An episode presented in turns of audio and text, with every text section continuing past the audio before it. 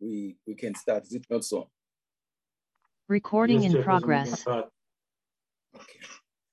Uh, good morning, uh, honorable members, members of uh, uh, uh, uh, SCOA, our support staff, uh, members of the public on the, on the, on the platform, uh, National Treasury. Um, today we were having a, a, present, a presentation by National Treasury on the appropriation bill and the second adjustment appropriation uh, bill. Um, you, you, you'd remember, oral members, that uh, um, Standing Committee on Finance have dealt with the fiscal framework and it was adopted by Parliament. And then we engaged on the process of a division of revenue bill, which is a bill which deals with the allocations uh, of the national raised revenue amongst the three spheres of government. Then there was a portion which then goes to national government, uh, which is the reason why we are meeting today. We are looking at the appropriation bill and the second adjustment appropriation bill, uh, which deals with the allocation that has been given to the national sphere of, of, of, of government. I think this is that's the that's the brief uh, background. This is uh, in accordance with the uh, uh, with the, the, Money Bills Amendment Procedure and Related Act and the PFMA. so, oral members will allow National Treasury to take us through the presentation. You know how we do it.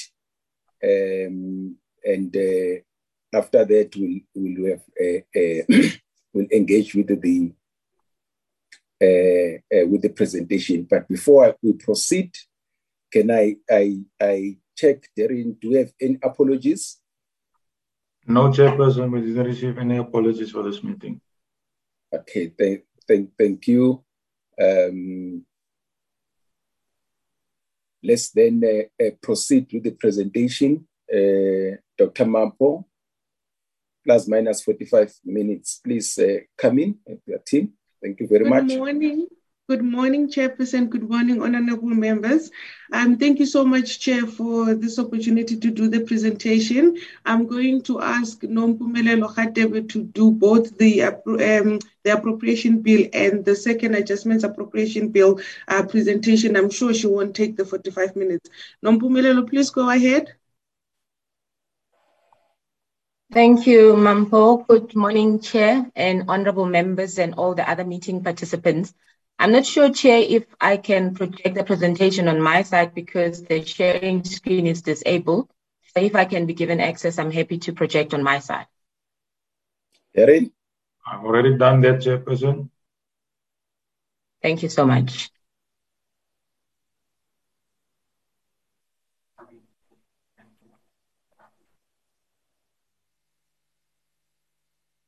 Uh, Chairperson, can I be given guidance if you can see my screen? Yes, uh, we, we can. Um, we, we can. I think everybody can see the screen. There you go. It's much better now. Thank you so much, and good morning once again to everyone. Uh, Chair, as Mampho um, uh, mentioned, the presentation is going to be in two parts. The first part, I'm going to cover the 2022 appropriation bill, and then the last part of the presentation, or the second part, will then talk to the uh, second adjustments uh, appropriation bill. Um, in terms of the uh, outline of the presentation, as per usual, the first part of the presentation, we're just going to do a recap um, of the legislative framework um, and the parliamentary process that governs um, the appropriation bill. And then we will then go into the structure of the, the bill itself and then talk to the specific contents of the bill being the 2020 through uh, 2022-23 uh, appropriations. And then the last part of, of, of the presentation will then cover the second adjustments uh, appropriation bill.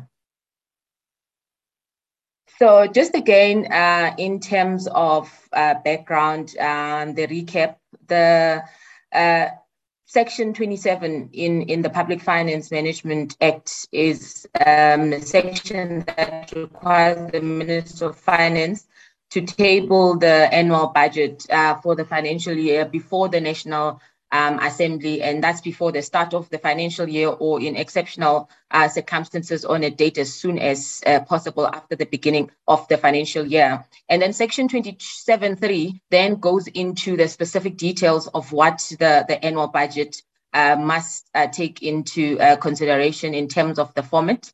Um, and essentially, what uh, some of the areas that um, it highlights there that need to be uh, taken into consideration and included in the budget would be the estimates of the revenue, the estimates of, of expenditure, as well as estimates in terms of your interest and, and debt service uh, charges, um, the direct charges against the National Revenue uh, Fund, and, and any other information as may be uh, prescribed uh, in the format that is issued by the National Treasury. So this is just a recap to remind us of the legislative uh, framework that informs the budget. And then when it comes to the appropriation uh, bill it, itself, um, it's important to once again highlight that the appropriation bill um, and ultimately the, the act when it's enacted into law is essentially the legislation that provides for the appropriation of money by parliament from the National Revenue Fund uh, in terms of Section 2 and 3 of the Constitution, as well as Section 26 um, of the Public Finance Management Act. Now, if we look at the uh, Section 2 and 3 uh, specifically um, of the Constitution, it provides that money may be withdrawn from the National Revenue Fund, but only in terms um, of an, an, an, act of, of Parliament uh, or as a direct charge. And then while Section 26, on the other hand, provides that uh, Parliament uh, must appropriate money for each financial year for the requirements uh, of, of the state. And then when we uh, look at the Money Bills and Related Matters uh, Amendment Act, Section 7.1 provides that the Minister of Finance must table the annual budget um, as set out in Section 27 um, at the same time uh, as the appropriation bill, which is what was um, essentially done. Um, we tabled um, the appropriation bill. The Minister of Finance tabled the appropriation bill on the 23rd um, of February uh, this year. And uh, the appropriation bill essentially just proposes to appropriate money from the National Revenue Fund for the 2022-23 financial year, which is the year under uh, discussion, as well as to prescribe conditions for spending um, of, of funds uh, withdrawn for the 2023-24 financial year. So this is just uh, a background to remind us of the legislative framework. Now, when we then move on to um, the par- parliamentary process, which I'm sure uh, honourable members are familiar with, uh, starting off with the Money Bills uh, Amendments Procedure and Related uh, Matters Act, it sets out uh, Parliament's role in the budget process and also enhances stakeholder participation and coordination. Um, and the, this committee, uh, as, alongside the standing committee uh, on, on, on finance, uh, are the ones that will then deal with matters related to the budget. Um, and then the individual uh, portfolio committees would then deal with the budget and strategic plans uh, for uh, each of the national departments, while the standing committee on public accounts will then deal with all the post-facto issues raised by the Auditor General as part of the the audit uh, uh, the audit process. And then, as Chair alluded to uh, in his introductory remarks, first they, they, they, you deal with the fiscal framework and then the Division of Revenue Act, and then now we consider the appropriation bill because uh, those two have already been uh, dealt with. So that's again just to a recap of the parliamentary process. And then looking at um, the uh, parliamentary process, again, specifically the issue of amendments um, that govern um, the the appropriation bill process. Again, to to just recap on some of the the key process uh, related uh, issues is that if there are proposals uh, by the, the the the committee to make any amendments in the appropriation bill, there must be a reason for indicated for the proposed amendments. There must also be a demonstration of how the amendment would take into account the broad strategic uh, priorities uh, of the uh, uh relevant uh, budget as well. And very importantly, the impact uh, of any proposed amendment on the must also be indicated in terms of the balance between capital and the current spending in the uh, voted uh, department uh, as, as, as, as, an exa- as an example. And then just finally, um, it's very important to also set out the manner in which the amendment relates to the prevailing departmental strategic plans reports uh, of the Auditor General Committee reports uh, adopt, adopt, adopted by the House, because it's important that we make sure that everything then is aligned uh, with the, the planning related elements as well. Now, in terms of the 2022 um, appropriation bill, Chair, again to just highlight some of the key um, provisions in, in, in legislation. Section um, 8.3 um, of the Money Bills Amendment and Related Procedures Act uh, notes that uh, the Committee on, on Finance must, within 16 days or as soon as reasonable, uh, submit a report to the National Assembly and the National Council of Provinces on the fiscal framework and the revenue proposals. And then Section 9.3 um, of, of the same Act uh, notes that then the division of revenue must then be passed within 35 days after the adoption um, of the fiscal framework by Parliament or as soon as, as reasonably possible um, after uh, thereafter. And then while Section 10.7 uh, proposes that uh, Parliament must pass the appropriation bill with or without amendments within four months after the start of the financial year, which would essentially mean that by the end of July, then the appropriation bill would need to have been uh, passed. And then, Chair, in terms of the, um, uh, the, the, the, what needs to happen before in the interim between the time that the budget is is tabled, the beginning of the financial year, as well as the passing of the uh, appropriation bill, um, it's it's important to also uh, highlight that in the Public Finance Management Act, specifically in Section 29 uh, of the Act, it makes provision for spending uh, before the annual budget um, is passed. So it takes into uh, account the first four months uh, of the financial year before actually the appropriation bill is passed. And Section 29.1 uh, notes that before um, an annual budget is is is passed, uh, it provides for the withdrawal of funds uh, before the passing of the uh, uh, uh budget.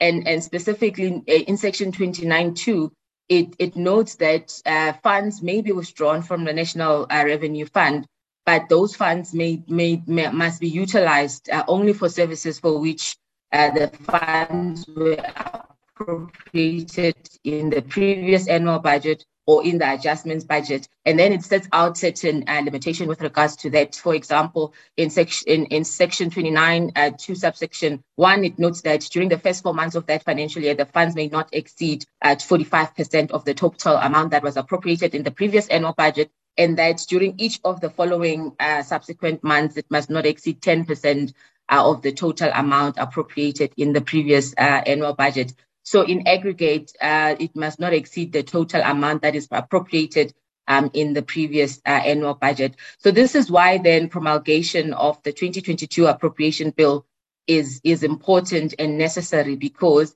it will then allow for monthly expenditure uh, above the transitional provisions that are pro- provided for um, in Section 29 uh, uh, of the PFMA, as well as ensure that expenditure in accordance uh, with the vote and program purposes can also uh, take place.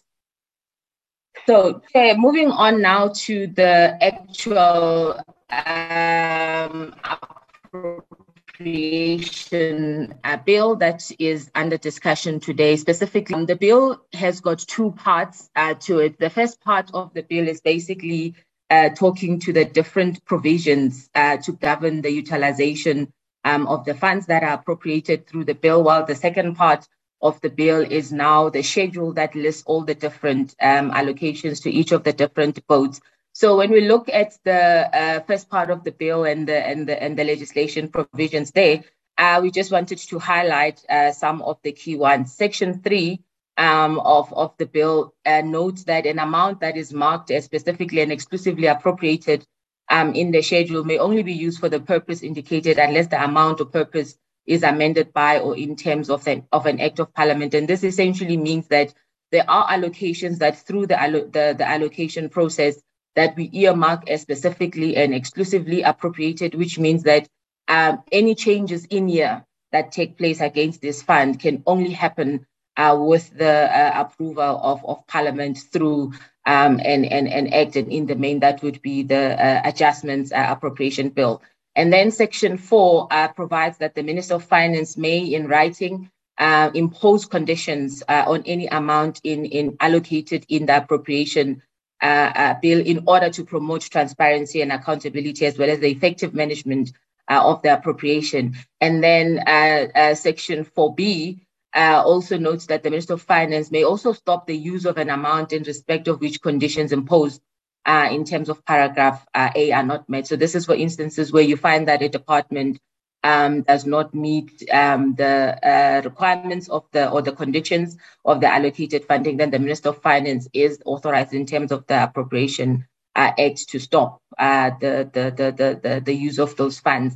And then in section uh, 5.1 uh, of, of, of the act, so this uh, section provides for all the in-year amendments related uh, to the utilization of the funds. It notes that despite section 3 of the act, so it basically uh, uh, uh, notes that yes, even though some funds may be specifically um, and exclusively appropriated, or there may be conditions set um, in terms of the environment of funds, in terms of Section 43.4 of the Public Finance, it gives authority um, once again to the Minister of Funds uh, in the interest of, of, of service deli- delivery that he may approve that unspent funds in an amount uh, allocated in the Appropriation Act uh, may be used for compensation of employees, which is specifically and exclusively uh, earmarked, but the Minister of Finance can approve that uh, funds from compensation of employees be used uh, within the same vote for transfers and subsidies, but specifically for the payment of uh, severance or, or exit uh, packages. It also gives uh, the Minister of Finance uh, the authority to consider a request to shift funds for goods and services for, so that they can be used elsewhere within the same vote for compensation of employees. So essentially, increasing um, allocations for compensation of employees, which have uh, as I've indicated, is specifically and exclusively appropriated. And then it also provides for um, consideration of requests in regards to utilization of funds for transfers um, and subsidies for other purposes, as well as for payments for uh, capital assets and payments for uh, financial assets. And very important to, to highlight, honorable members, that in Section 5.2, it, it limits uh, the, the, the, the, the, the, these shifts, it says that they, it, the minister may not approve the use of unspent funds in terms of subsection 1C, D, or E for compensation of, of employees. So while the Minister of Finance can approve that uh, funds for compensation of employees be utilized for severance packages or that money be shifted from uh, goods and services for compensation of employees, but then the Minister of Finance is not authorized to approve any shifts uh, of funds for compens- compensation of employees that are coming from uh, either transfers and subsidies, payments for capital assets, or payments for uh, financial assets. Uh, and then in the second part uh, of the bill, as I've indicated, honorable members, this is where now all the different uh, allocations for each of the votes um, are listed. Um, and, and those allocations are broken down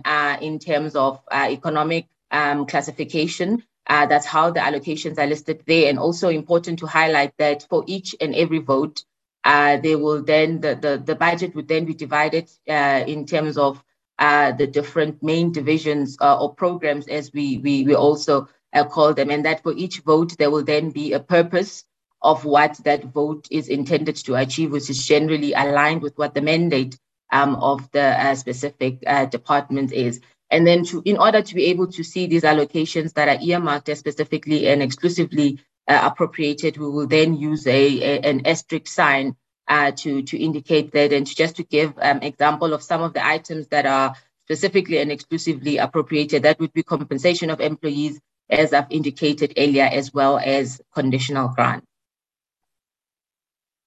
And then we also thought it's important to maybe uh, make the link between um, the appropriation bill as well as the estimates of, of national expenditure, which is another uh, publication that the Minister of Finance would table alongside the budget. So the uh, estimates of national expenditure or ENE, um, as uh, which is the abbreviation for that, is the explanatory memorandum of the appropriation bill. So that is where you will find all the detail um, that's related to how a specific uh, department or vote intends to uh, utilize its, its, its funding for that financial year. So it will have information on what um, the particular department aims to achieve over the MTEF and why uh, in terms of what are the strategic focus areas and how are those um, essentially funded within which programs, um, etc. Et, et it will also uh, have some information on the previous spending track records uh, of um, departments because it shows the, the, the, budget information over a seven year period. It also has got um, a table there that shows the performance um, related information uh, for departments as well as, as targets. But we always say there, uh, it's not very detailed information, and we always um, uh, refer uh, people that are going through um, the ENE publication to also consider the ENE alongside departments' annual performance plans as well as strategic plans, because that's where the detailed information on performance um, is actually captured for um, uh, departments. And then other information that's included in the ENE would be information related to infrastructure spending um, as well as, as personnel spending. So essentially, um, as I've indicated, the estimates of national expenditure is the explanatory uh, memorandum to the appropriation bill. So it's very important that when one looks at the uh, appropriation bill, they also read that in conjunction um, with the uh, estimates of national expenditure. And then now getting into um, the 2022 budget, we also thought, Chair, that we'll provide some of the key um, highlights from the budget that was tabled by the Minister of Finance in, in, in, in February. Um, uh, what is important to, to, to emphasize is that um, the 2022 uh, budget, fiscal consolidation, um, remains a key theme um, of, of budget uh, 2022. Um, but for the first time, I think in a, a number of years, uh, budget 2022 also provided uh, some uh, support uh, to to respond to the uh, pandemic, which um, as we know, has been with us for uh, more than two years now. But then it also provided for support for job creation as well as as social uh, protection. Um, and then in terms of other highlights uh, of the budget, uh, Chair, um, its, its GDP growth um, is expected to average um, about 1.8% um, um, over the next three years. And um, when we look at consolidated um, government spending, and consolidated government spending would look at every element uh, of spending in, in government, not just what is included um, in the appropriation bill. So when we look at the consolidated government spending, um, it's going to amount to about 6.62 uh, over the next um, three years with uh, more than 50% of that actually going towards um, the, the social wage. And I will touch on uh, the different elements of that uh, very shortly.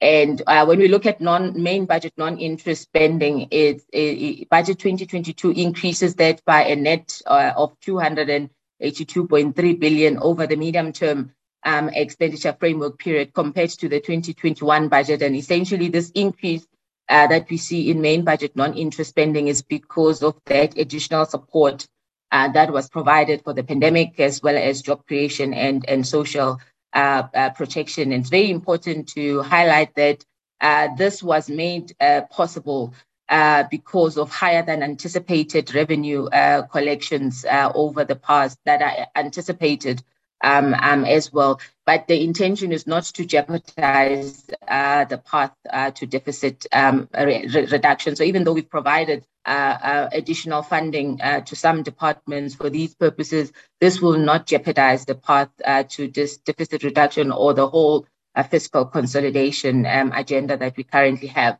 Uh, so when we look at now the additional uh, allocation, so when we look at the breakdown of this 282.3 billion, is the breakdown would be that 110.8 billion is allocated in 2022-23, 60 billion in 2023-24, and then 56.6 billion in 2024-25. And in the next uh, slide, Chair, I will take you through uh, who the money was was was was allocated uh, for. Um, if uh, uh, for this uh, particular purpose. So, with everything said, we are anticipating that the prim- a primary surplus will be achieved in, in 2023 uh, 24, and that the consolidated budget uh, deficit will narrow to about 4.2% of GDP by 2024 25. Now, getting into the specific details of um, what the spending pressures that are funded in Budget 22 are, we wanted to focus on the 2022 23 uh, financial year because this is essentially um, what is also included um, in the appropriation bill. So the main um, recipient uh, of the, the, the, the, additional funding uh, would be um, the Department of Social Development, uh, but specifically for social welfare intervention uh, uh, uh, interventions. So the department was allocated 44 billion, and this was specifically for the extension of the special COVID-19 social relief of distress, distress grant um, or the 350 grant, as some people call it. So the department was allocated 44 billion in 2022-23 for that purpose. Um, and then we also had um, allocations that were also aimed at uh, supporting our continued uh, response to the pandemic, uh, specifically the Department of Health. Uh, at, at provincial level was allocated 7.4 billion uh, in 2022-23 um, and then the other allocations were also uh, allocated to the National Department for the medical uh, interns and community service doctors, as well as the COVID 19 um, vaccination program as, well. And then we also had an allocation of, in total, 16.8 billion that went to um, the education sector, 8.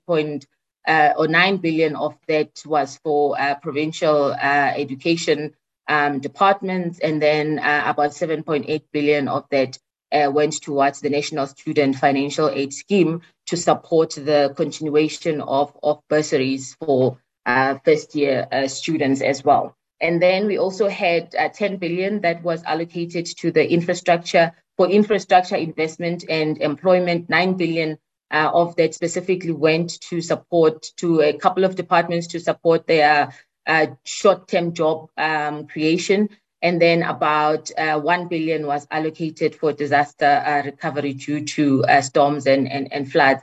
And then the summary of all the other uh, allocations, we couldn't list them all, Chair, in the presentation because there's quite um, a long list of that.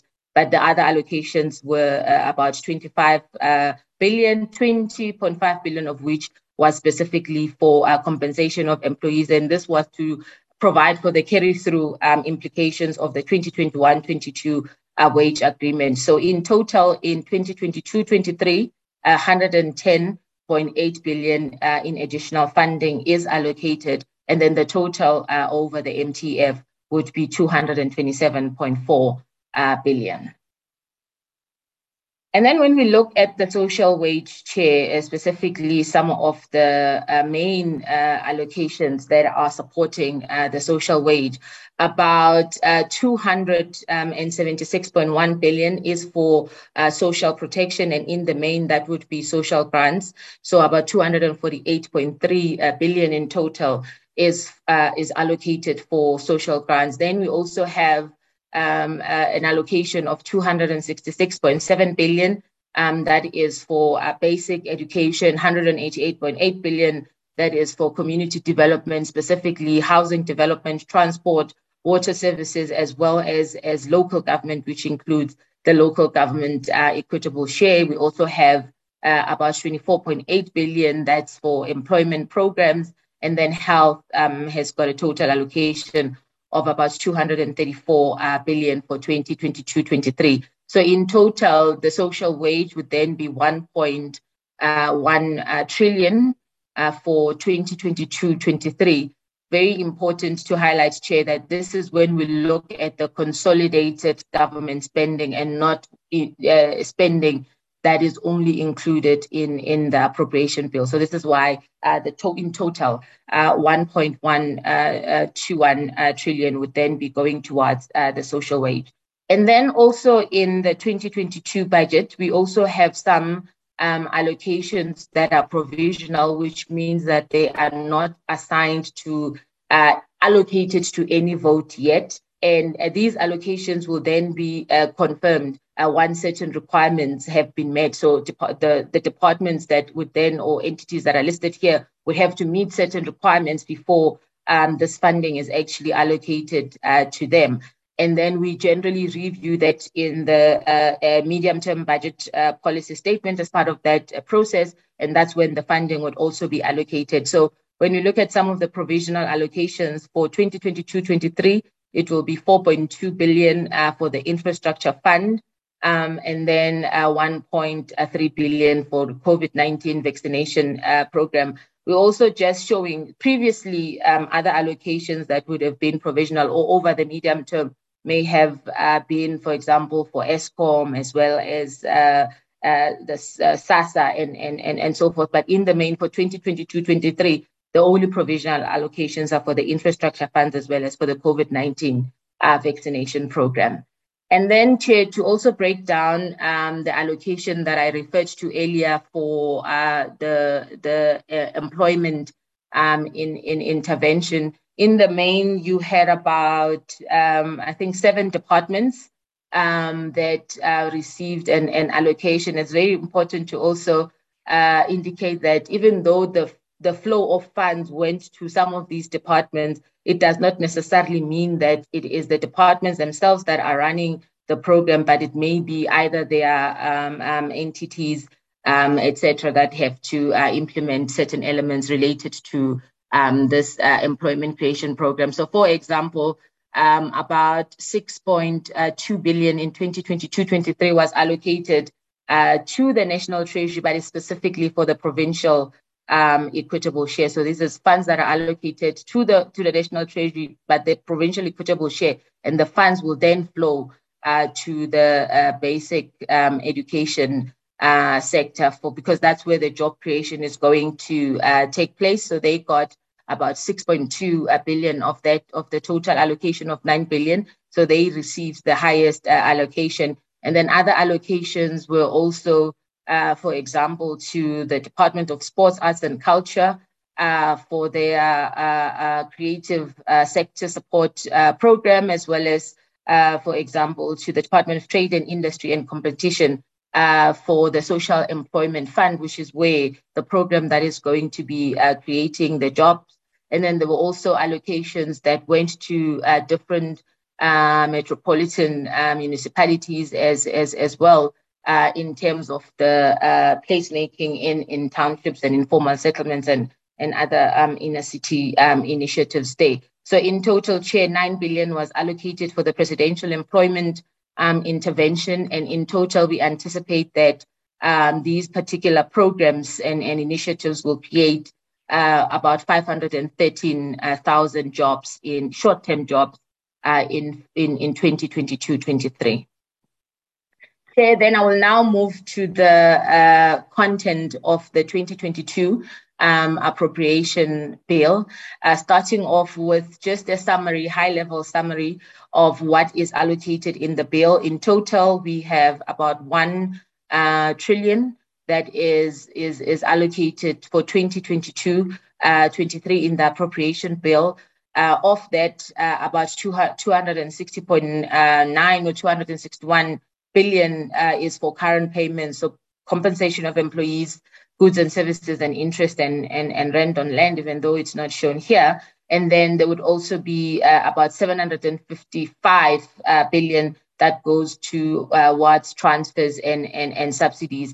And then we also have uh, 15.5 billion for payments for capital assets and 25.6 billion for payments for financial assets. So, Chair, in the next few slides, I will then break down these allocations so that uh, honorable members can get a sense of where, how this money was allocated in the bill for each of the different votes.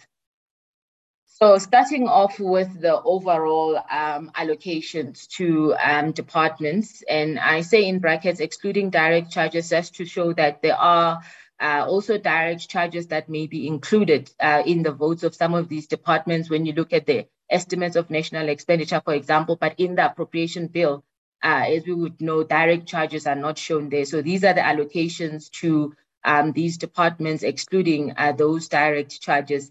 And in the main chair, about 61% uh, of the total budget is appropriated to um, about uh, five departments, being the Department of Cooperative Governance, the Department of Higher Education and Training, the Department of Social Development, uh, the Department of Police, as well as the Department of, of Transport. So when we look at the overall uh, uh allocations, about 61 uh, percent of the total budget uh, goes towards these uh, departments. And it's not because they are being favored for any reason, but it's looking at uh, the different mandates um, and and and the activities um, that uh, these departments specifically um, are required to meet uh, for government. So the allocations that are going uh, towards this department will mainly provide for your free basic uh, services, your post-school education and training, uh, which is mainly uh, the Department of, of Higher Education and Training. And then uh, from a social development point of view, the allocation will mainly go towards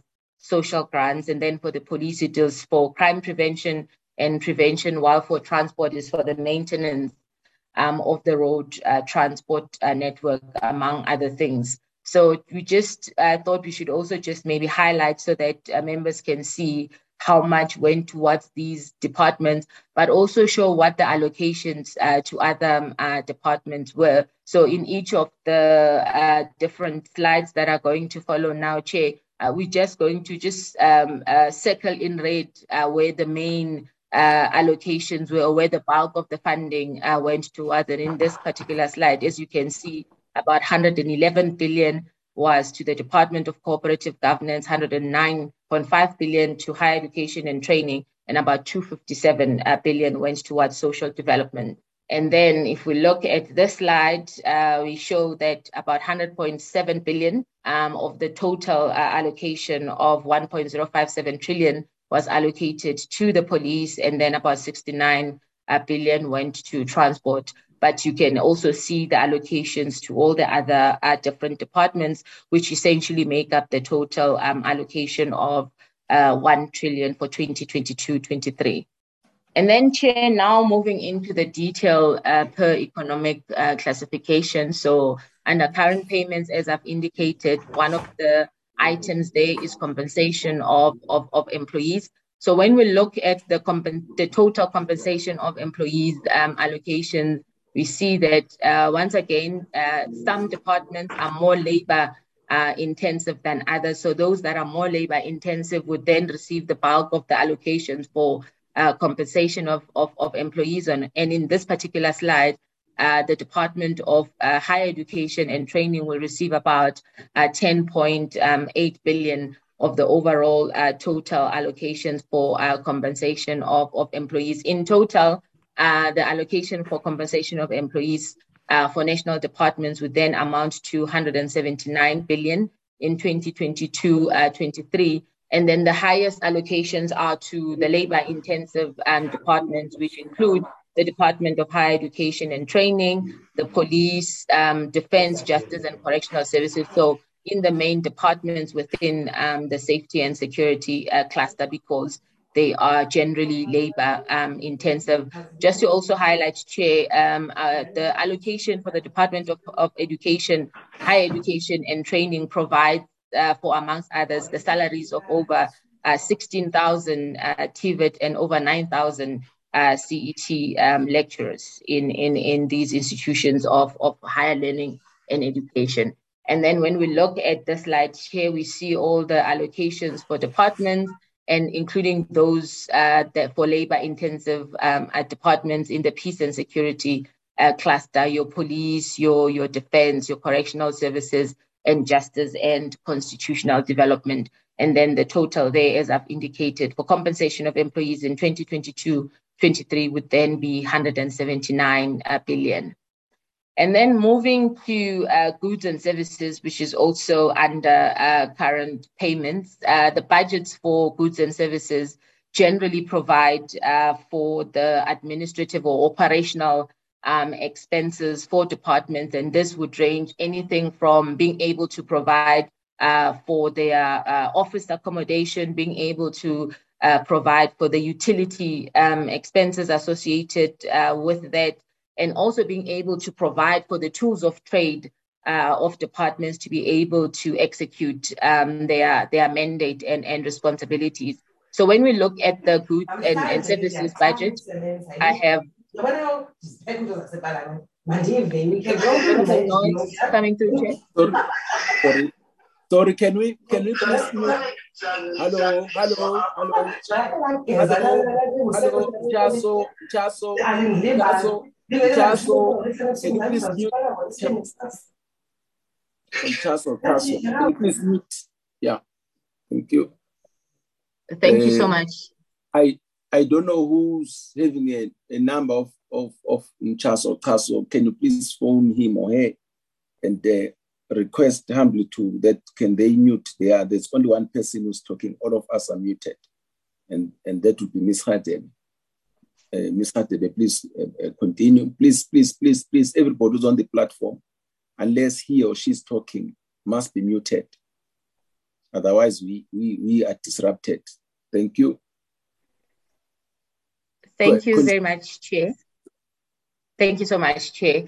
So as I was uh, saying, when we look at the breakdown of the allocations for our goods and, and services, we once again are highlighting um, uh, the, the, some of the areas where the bulk of the funds will be going towards. And, and the, for example, uh, for cooperative uh, governance, uh, about 4.8 uh, of their total budget is allocated for goods and services. And that uh, budget will also provide for the Community Works uh, program, which is de- delivered uh, through the Department of Cooperative Governance. And then um, the Health Department, about 4 billion of their total budget is allocated for uh, goods and services, and this budget would uh, provide for um, medicine and medical supplies contractors as well as operating leases, amongst other uh, operational uh, expenses of the department as well. And then we have um, about 2.2 billion that's allocated to the Department of, of Basic um, Education.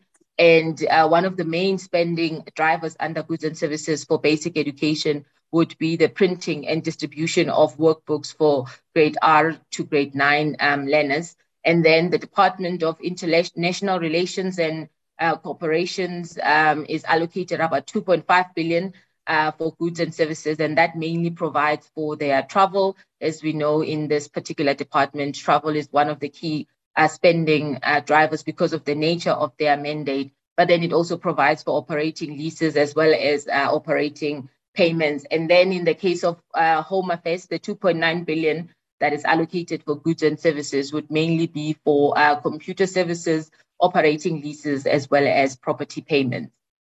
And then when we look at other departments, once again, we see um, uh, some departments in safety and security that are highlighted here. So because of the uh, size uh, of, of, of, of, of their budget, uh, the goods and services budget also needs to be able to provide for the operational um, expenses uh, for these particular departments. So for the departments in, in peace and, and, and security, for example, the cost drivers under goods and services would include uh, office um, accommodation. As we know, a department like uh, defense would have military bases, whilst department like police or correctional services, they would have police stations and correctional services uh, uh facilities in different uh, parts of the of, of the country. So uh, office accommodation or operating uh, or uh, uh, leases would be one of the key cost drivers under goods and services for these departments. And then we also have other departments like the Department of Agriculture, Land Reform,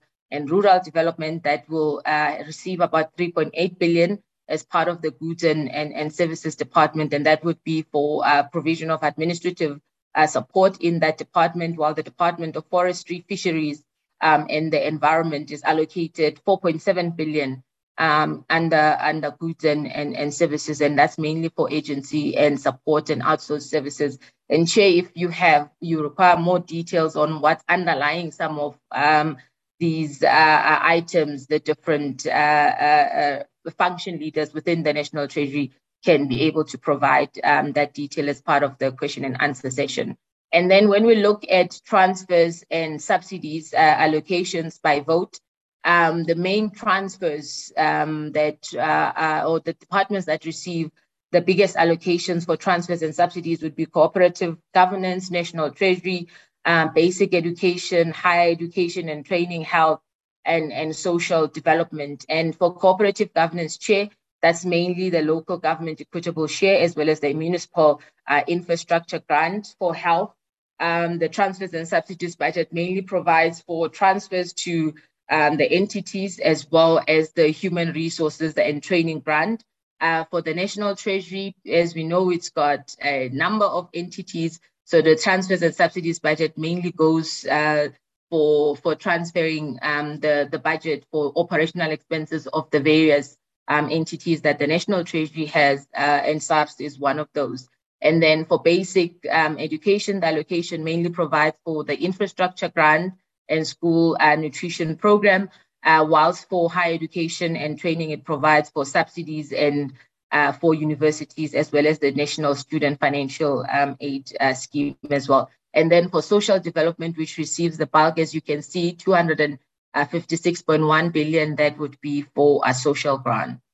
And then again, here we'll list uh, some of the allocations for other uh, departments, highlighting um, the Department of Transport, which has got a budget of 67.6 billion for transfers and, and subsidies, and that's mainly for transfers to SANRAL, uh, as well as PRASA, and then also for various uh, uh, grants uh, in, in, in, that are administered uh, by the department, such as your provincial roads maintenance grant, public transport operations, as well as the public transport network uh, operations grant um, as well. And then as we move towards wrapping up the allocations per economic classification, the next one would be the payments for uh, capital assets. So this is in the main providing for all the uh, infrastructure um, related elements of spending in, in departments and the departments that have got um, the high uh, highest allocations for payments for capital assets would be uh, basic um, education and health, as we indicate uh, on the slide. And for basic education, chair, uh, that budget would mainly provide for the school infrastructure backlog grant, uh, which is an indirect grant um, that is uh, included in the Division of Revenue Act as part of of, of Schedule 6A. Um, and then uh, for health, it's the construction main is for construction maintenance, upgrading and rehabilitation of new and existing um, health infrastructure. So that is that uh, allocation of 1.4 billion. And then if we look at other uh, departments, um, we see that uh, the police will receive about 3.6 billion um, in, in, in, in the budget for payments for capital assets. And that's mainly to provide for the construction and upgrading um, of, of police stations as well as machinery and equipment. Again, um, that is also because of the nature um, of the activities that are being performed by the uh, police. And then for water and sanitation, they've got about 4.4 billion, and that is mainly uh, for the bulk regional infrastructure and water services uh, infrastructure grants. These are also uh, grants that are designated for uh, special programs in Schedule 6B um, of, of, of the Division of, of Revenue Act. So in total, Chair, we've got about 15.5 billion that is allocated for payments for uh, capital asset. And then the last uh, economic classification item would be payments for uh, financial assets. In total, we've got about 25.6 uh, billion that's allocated for that. 1.9 billion is the allocation that is allocated under the National Treasury vote and that is specifically to provide for um, the recapitalization uh, of um, you know uh, different institutions such as the Land Bank, um, the World Bank, African Development Bank, as well as the African Development Fund. And then, whilst 23.6 uh, is allocated to the Department of Public Enterprises, but specifically for transfer uh, to to to Eskom uh, as part of that uh, continued uh, uh, process of helping them deal with, amongst others, their uh, interest and other uh, debt-related issues. In summary, Chair, um, the cost pressures um, that are funded in the budget or in the 2022 appropriation bill through a combination of reallocations, reprioritization, as a, and additional funding, as I've indicated. So some of the cost pressures were not funded uh, by adding onto the uh, baseline of departments, but they were funded through reprioritization uh, of the existing budget within um, a particular um, department. And priority was given to those interventions that are associated with the impact uh, of COVID 19, as well as to meet urgent service uh, delivery needs. And I'm just summarizing once again some of the largest allocation, the bulk uh, of the funding that was allocated in 2022-23 went towards uh, the Department of social um, development to extend the special COVID 19 social relief uh, of distress grant for 12 months. Then we also had uh, allocations that went to health, um, um, education, and then 9 billion for the presidential employment intervention for the creation of uh, more than 500,000 or 514,000 uh, short-term jobs in 2022-23. Um, again, in summarizing the presentation, about 71% of the total budget uh, is allocated for transfers and subsidies, and that's mainly for social grants or conditional grants, transfers to public entities, as well as for university subsidies and the National Student Financial Aid Scheme. And then the largest share of compensation of employees um, allocations uh, went towards the labor intensive uh, departments, such as those in the peace and security uh, function group. Uh, very important to highlight here is that we have not made any provision for increases in compensation of employees' um, expenditure above the carry through implications of the uh, wage agreement that was signed uh, in the 2021-22 uh, financial year. So departments are still required to continue um, adhering to their compensation of employee ceiling, and if needed, uh, they must also reduce their personnel numbers to make sure that they are within um, the available uh, budget. Uh, payments for capital assets constitute about 1.5% uh, of the total budget, and is mainly for your indirect grants. And overall, Chair, we're saying that any permanent new spending uh, commitments. So even though we have provided funding, uh, you know, to support uh, social uh, protection as, as an example of job creation, but it's very important that any permanent new spending uh, commitment, such as your additional social protection, so if we go beyond um, the 12 months, it, they have to be fully financed um, through um, other measures, such as your tax measures or spending cuts to uh, to prevent the deterioration of, of, of, of, fiscal balance. So it's very important that we find a sustainable uh, funding model for these. And then, Chair, just quickly to then summarize the second uh, adjustments uh, appropriation bill that was uh, enacted in, in 2022, but it's for the 2021 uh, financial year. Again, just a brief, brief background to remind us of the legislative provision that gives rise to uh, the adjustments uh, appropriation uh, bill. Uh, and just to maybe highlight uh, on, on, on the slide, we start off now with the appropriation bill, which eventually becomes an appropriation act. And then thereafter, it's the adjustment um, appropriation act. And then it may also happen that in addition to the adjustments appropriation act, we may also need to issue other adjustments to the budget post the adjustments uh, budget process, which generally happens in, in, in October of, of, of, of every year. So those further adjustments, uh, if they are required to authorize uh, to authorize expenditure that is approved in terms of Section 6 uh, of the Appropriation Act and Section 16 uh, of the Public uh, Finance Management Act. So the, the, the Section 3A of, of, of, of, of the special uh, of the second adjustments appropriation bill notes that um, despite the effective date of this act, the appropriation of money for expenditure in terms of uh, Section 6 uh, of the Appropriation Act uh, must be regarded as an appropriation and expenditure for the 2021-22 financial year. So even though we, we had it enacted um, in early in 2022, but the uh, expenditure will be regarded as, as, as expenditure for the 2021-22 financial year. And then in terms of Section 16 uh, of the Public Finance Management Act, it must be regarded as an appropriation for the 2021, 22, and 2022, uh, 23 financial years. And the expenditure must be recorded in the financial year in which any portion of the appropriation is spent. So if part of it is spent in 2021, 22, it must be allocated in that financial year. And then if another part is allocated in 2022, 23, it must be recorded in that particular financial year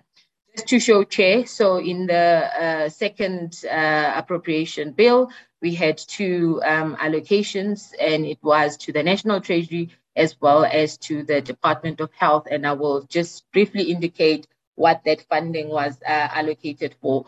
So about 500 million uh, uh, went to the National Department of Health to pay for COVID-19 vaccines and related uh, logistics. And those funds were allocated in terms of Section 61B of the 2021 Appropriation Act. And it's very important to highlight, Chair, that they are subject to conditions, which is that A, there must be monthly reports on expenditure that are, uh, are also provided, as well as the availability of supply and, and the delivery schedule, since this is related to COVID 19 uh, vaccines and related logistics, and also National Treasury approval for additional vaccine purchases uh, must also be must also be obtained before they can be uh, made. So if we look at the overall allocation share to health uh, in 2022-23, uh, they have about uh, 5.3 billion, but actually in 2021-22 they've got 8.8 uh, billion in total, and these are allocations that went towards the COVID-19 vaccination program. So the 500 million was in addition to funding that was already uh, provided in 2021-22. So in total, when we consider the period 2020-21 to 2022-23, in total, we have allocated about 15.3 billion uh, towards the COVID-19 uh, vaccination rollout. And this uh, table basically shows uh, the different elements uh, related to this. For example, some of the funding went towards communication campaigns, Others went towards the service delivery related costs of, of the vaccination program. And then the bulk of the funding was actually for the procurement uh, of the actual vaccine, as well as the distribution, as well as the other information uh, systems that are needed to implement that. And then finally, Chair, um, some funding went towards um, uh, to they went towards uh, SASRIA, as we know, uh, the July 2021 uh, unrest that happened uh, last year uh, resulted in an increase in the magnitude of, of, of insurance claim that were received by this um, entity. And this resulted in, in Sasria being technically insolvent and unable to settle claims uh, because the magnitude of the claims that they received exceeded what was available um, in, their, in their budget, essentially. And as a result, they were not able to maintain a minimum solvency um, ratio of 100%, which is required by the Prudential Authority in the Reserve Bank. So, uh, based on uh, the claims that had been received uh, from the uh, or emanating from the July 2021 uh, civil unrest, uh, Sasria then needed to settle about claims amounting to about 32 billion. And because they did not have enough funding, they needed an equity injection of about 22 billion but specifically in, in the 20 uh, in the second uh, special uh, appropriation uh, Act, uh, about 3.9 billion was provided, and then uh, 70, 7.1 billion was then provided uh, through Section 16.1 of the Public Finance uh, Management uh, Act, and then about 11 billion through Section 61B of the Appropriation Act 2021. So in total, it's about 18 billion um, in, in, in, in total that was allocated, 18.1 billion uh, if we include the, the 3.9 uh, billion. And this was to enable SASRIA to settle uh, all the valid claims because not all the claims that it receives were are actually valid, but uh, this should be able to provide to to enable them to provide all the claims that are uh, uh, that are evaluated and deemed to be valid. And then, um, following the receipt of, of this government support, because of the, the, the pressures that I've indicated earlier, the fact that uh, Sasria was technically uh, insolvent, but because of the uh, receipt of additional government uh, support, uh, the external auditors were, were, were able to, to, to confirm um, and sign off on the annual financial statements for the entity for the 30, for, for the 20, uh, 2021 financial year, and they were satisfied that Sasria is a going concern because they've received this um, additional financial support from, from, from government. And then Sasria also uh, confirmed that um, uh, its, its SCR will, will recover to a projected 120% uh, by June 2020. Uh, so even though the Prudential Authority requires 100%, they confirm that they can actually uh, that they can actually reach about 120% uh, by June uh, 2022, but that is provided that the entity manages to achieve um, a 90% claim uh, payout rate by then. And then uh, the entity also projects to achieve um, a solvency um, ratio of about 160%, 166% um, as at uh, the end of March uh, 2023. And that's if all these um, initiatives that I've highlighted uh, actually get effectively implemented. So, Chair, in summary, that would be the summary of the uh, second uh, adjustments appropriation bill as well as the 2022 uh, appropriation bill. Thank you so much, and back to you. Uh, thank, thank you so much, uh, uh, Ms. Tere. Uh, Dr. Mampho, any additions? Can you proceed? Thank you, Chairperson. I think the only addition I have for now um, is just to explain the regulations for um, the social relief of distress grant as um, we were talking last week. Can I do that, Chair, or do you think we should take questions and then I can deal with it through the questions? No, you, you can do it now, uh, Dr. Mampho. All right, thank you, Chairperson. So basically, um, what I'm trying to explain is how we um, did the regulations. So in the past, um, Chairperson, the main focus was looking at people who are unemployed, and that was the prerequisite for you to get the funding. Now there were people who um, were not were not included, and um, they were appealing. So those people that appealed the decision by SASSA, then we looked at the um, 596, which is the poverty line. So what we are doing now, Chairperson, is that we are looking at um, doing these verifications for everybody, and we finally got um, the concurrence to work with the banks to do the verification. So the 350 is for everybody, unlike in the past where the focus was only on the people who were appealing, and that number was around one, one odd million. So I had a discussion with the Department of Social Development, and they have uh, been talking to COSATU on this.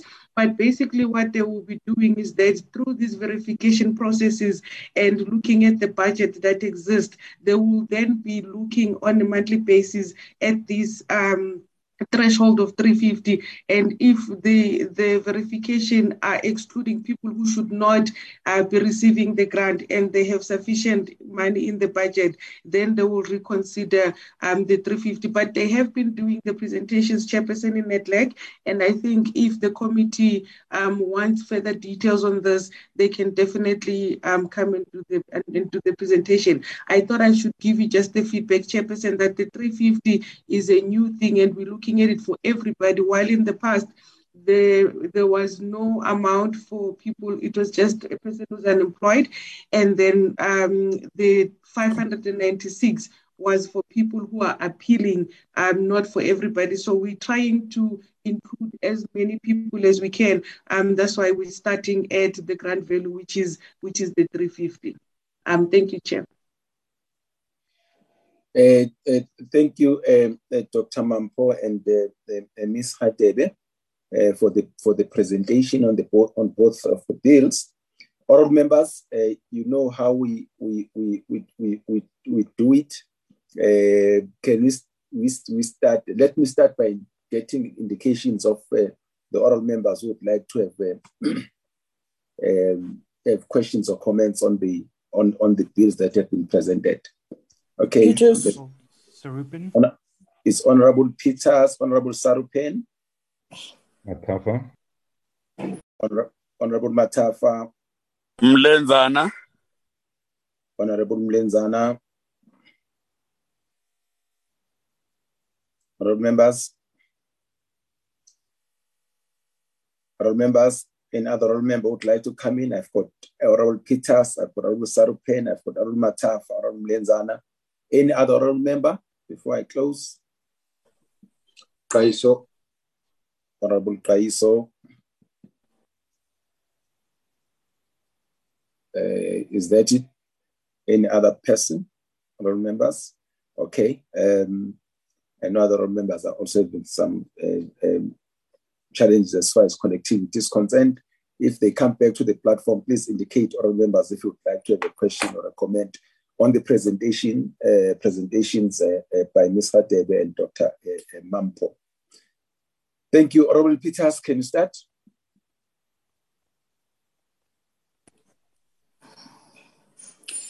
Thank, thank you, thank you, Chairperson. Um, mine is just a very short, uh, uh, this thing, a question, probably related to the last parts of Oh, let me start by thanking uh, um, uh, National Treasury, uh, um, Dr. Mampho and uh, Mekhatebe for the presentations. And uh, also to indicate, Chairperson, that um, my questions are going to be very short. My one question is related, and uh, I would think that, Chairperson, you preempted my question by asking uh, uh, Dr. Mampho to speak to that 350 issue, the social relief of distress. My question, Dr. Mampho, is why is it that National Treasury is not supporting SASSA and the Department of Social Development on a public education or awareness campaign with regards to this particular issue? And, and to avoid a situation, Chairperson, where National Treasury becomes reactive to whatever is put in the public domain with regard to a matter as important as this one. I'm sure Dr. Mampho would be aware that many people really appreciate this uh, uh, 350 to an extent that our people even even uh, um, our people even made a song about it ukuthi uRamaphosa uyabathanda amahlalela ubanikeze 350 and and for for for me it means that the the the the the unsavoriness that existed last week was primarily because of lack of information and, and, and not understanding what exactly is going to happen with regard to this 350 when the president spoke to it as well as the, the minister of finance in his budget. So I still believe that uh, despite what uh, uh, uh, uh Dr. Mampho said today, there needs to be a public uh, education program that would help the public to understand what the approach is, because I think it is a, a matter of approach, not necessarily whether people will get it or not get it. My second question, Chairperson, goes to the uh, to Megadebe with regard to the issue ya ya ya Sasria. Now, I, I, I'm, I'm still a bit confused. Why should uh, uh, SASRIA's shortfall be covered by uh, the National, National Revenue Fund? Are the businesses that are beneficiaries from this or make claims against, uh, or any beneficiary that makes claim against SASRIA not making contributions? And they have been making contributions for many years. And there was a stage where we were told that SASRIA is financially uh, sustainable. And I just want to find out whether when a, a, a, a Sasria is financially sustainable or cash flushed, for a lack of a better word, do they pay dividends or profits to, to the states, to the state? And is, is National Treasury able to monitor businesses that claimed compensation from Sasria but did not return to service after the July uh, uh, this thing. That means they closed shop. They just took their, their, their made their claims and then closed shop, not to return to, to, to service again. And what about the workers? Is their losses not included in the claims that these businesses would have submitted to Sasria? I, I, I, know that we will talk about the intervention of the Department of uh, Labor through the, what is it called? The, is it STER or, whatever it's called when the, the, with the intervention that was made at the time of the beginning of COVID. I just forgot that uh, acronym, but it is true the, the, the, the, the unemployment uh, uh, insurance scheme. So I think it is important that we get to know what then happens to those uh, those workers. Are do they now just left to be an addition to the number of people who are unemployed and their issues have not been addressed? Thank you, Chair. But otherwise, I really appreciate the presentation because it helps us with engagements going forward with the appropriations bill. Thank you, Honorable Peters. Honorable Sarupeni, it's your turn. Uh, thank you very much, Chairperson. Chairperson, most of my questions relate to the main appropriations bill and not the special appropriations bill. Um, so I'm just going to fire them off. Uh, firstly, how does the new appropriations bill for this financial year reflect a previous commitment to zero based budgeting? The Treasury and the previous finance minister had made a commitment um, in Parliament to zero based budgeting, and it does not appear that that's come to fruition, and the new finance minister has not walked it back. I mean, I think, Chair, considering that no finance minister has actually appeared before this committee since the start of this term, it would be great if we could get the finance minister as well to come and brief us on his vision and how he intends on running the ministry going forward, considering that this committee is the custodian of his legislation.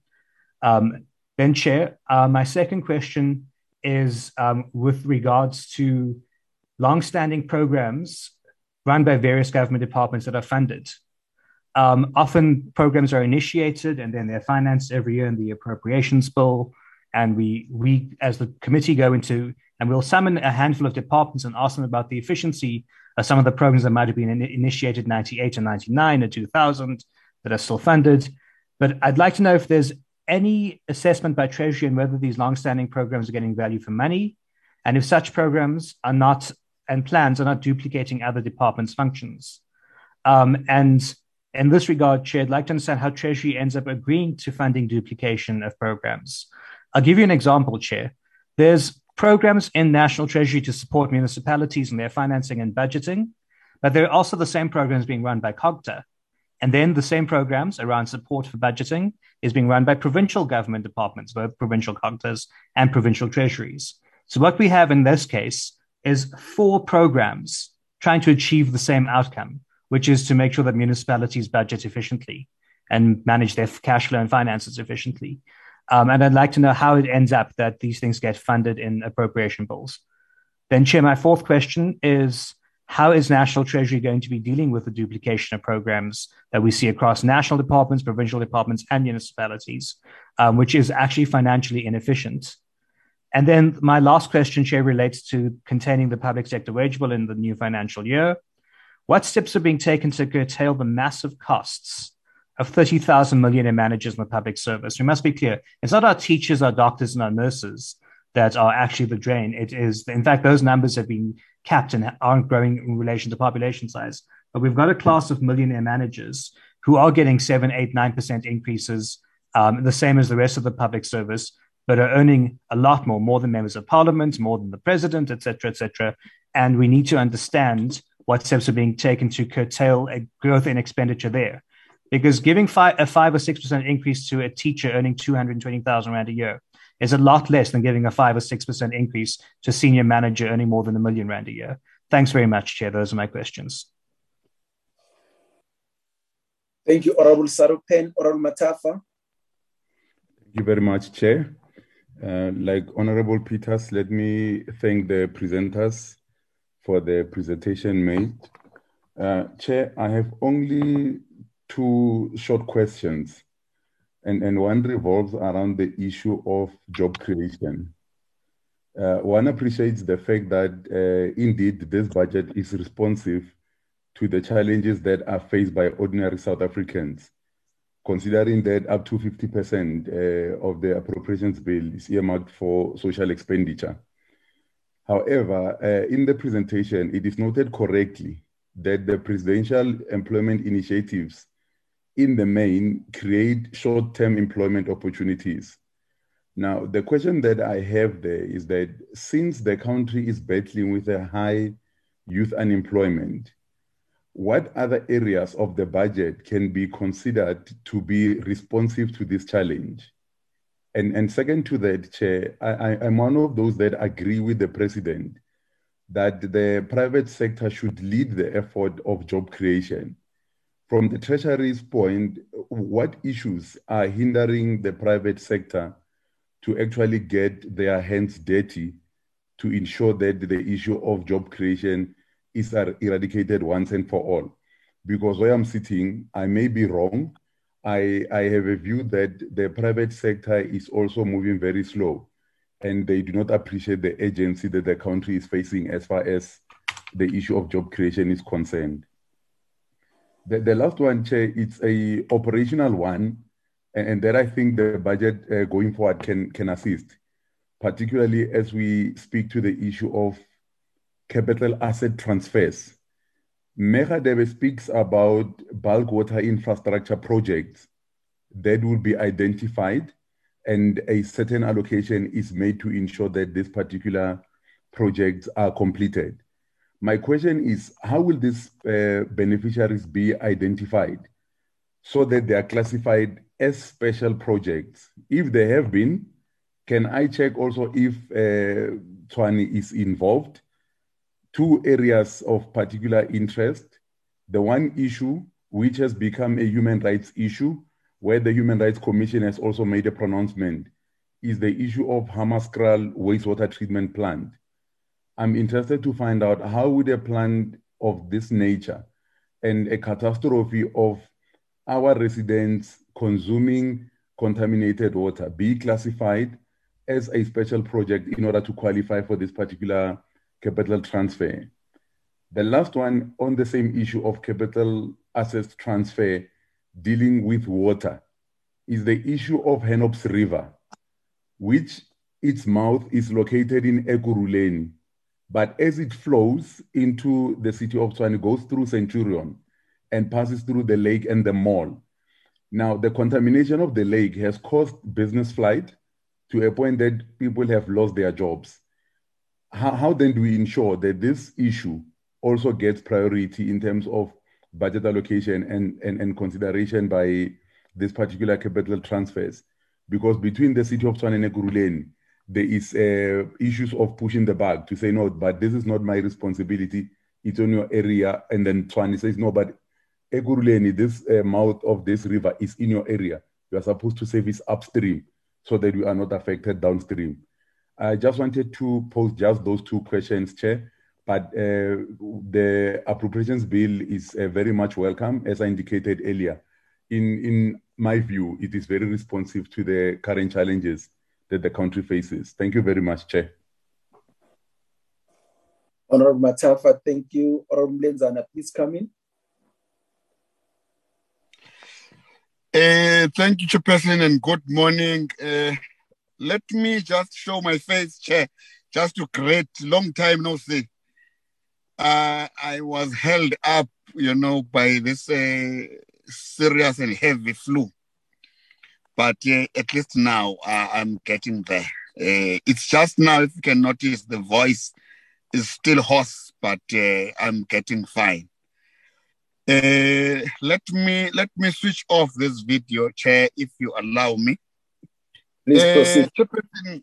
let me follow suit in terms of welcoming the presentation, well crafted amid the challenges uh, that uh, Treasury has uh, at this time. I, I, I hope that Dr. Mampho, you would come to us for an appeal for another special appropriations, I guess, following the floods uh, in KZN and Eastern Cape. Uh, that that has been severe and i'm sure would definitely need our our specific relook into what we would have approved uh, chairperson it has to be you know given a separate uh, you know uh, look uh, aside these uh, other other challenges that have been raised chairperson my first generic question to Dr. Mampho and the team would be Are they implementing SCOA's uh, resolutions to the latter? Uh, if yes, are they able to, to, to, to account to us item per item, not necessarily in this meeting. I'm raising this chair because there would be issues which you would raise as SCOA to Treasury for a particular uh, look and implementation. But down the line during implementation, you would be shocked to learn that, uh, Ahman, it is not what we decided upon. But now Treasury is implementing something totally different to what uh, we resolved. Uh, I, I, am glossing over this deliberately, Chairperson. I don't want to be specific because I don't want to spark fire. Uh, secondly, Chair, would be uh, on on on on on the presidential uh, implementation uh, intervention. On the the, the employment uh, intervention. That presidential uh, employment intervention.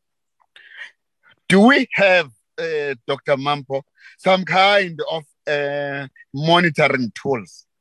Particularly monitoring cash flow. When i'm saying chairperson monitoring cash flows is cash flowing as per uh, the designed time frame uh, is cash flowing as per the, the, the need identified? Uh, is there no disjuncture? Is there no a loophole which creates a situation that we budget and ultimately we don't realize because of whatever delays uh, in the flow uh, of things towards implementation. Uh, Chairperson, uh, you know, I have a question here. I think I once asked. I welcome this budget, Chairperson, because if you look at it, the bulk of it would go towards social services. But, but now, Chair, my question is to Dr. Mampho and Tim. I relate this uh, to, for instance, you are talking COVID, you are talking the July occurrences, uh, and now the floods. Uh, how do you try to balance creation of a welfare state versus the advancement of a developmental state through economic recovery and transformation. My theme, Chairperson, for today would be around job creation.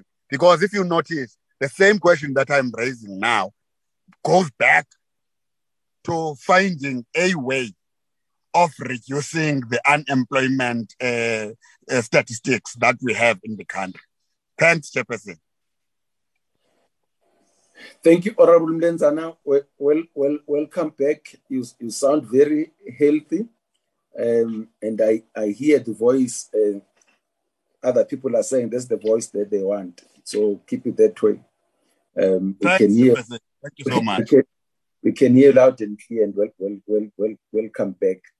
Uh, and, and I think the same applies to Honorable Sarupen. He was also not feeling well uh, at some stage, but I can hear that he's, uh, he's quite uh, healthy now. Um, can I allow Honorable Kaiso to come in? Yes, thank you very much, uh, Honorable Chair and members. I want to also uh, report myself back um, from short illness and uh, I'm up on my feet. Thanks very much for, for the support. I'm here, Chair. Uh, let me also take the cue on what my colleagues have said in as far as welcoming the, the presentation by Treasury. In fact, it was well, you know, uh, uh, uh, presented and illustrated so that we're able to follow what, what is there in as far as the bill is concerned. And uh, thank very much, Dr. Mampho and your team. I want to chair, uh, I have two, uh, mm, three issues to raise uh, or questions to ask, but let me start here.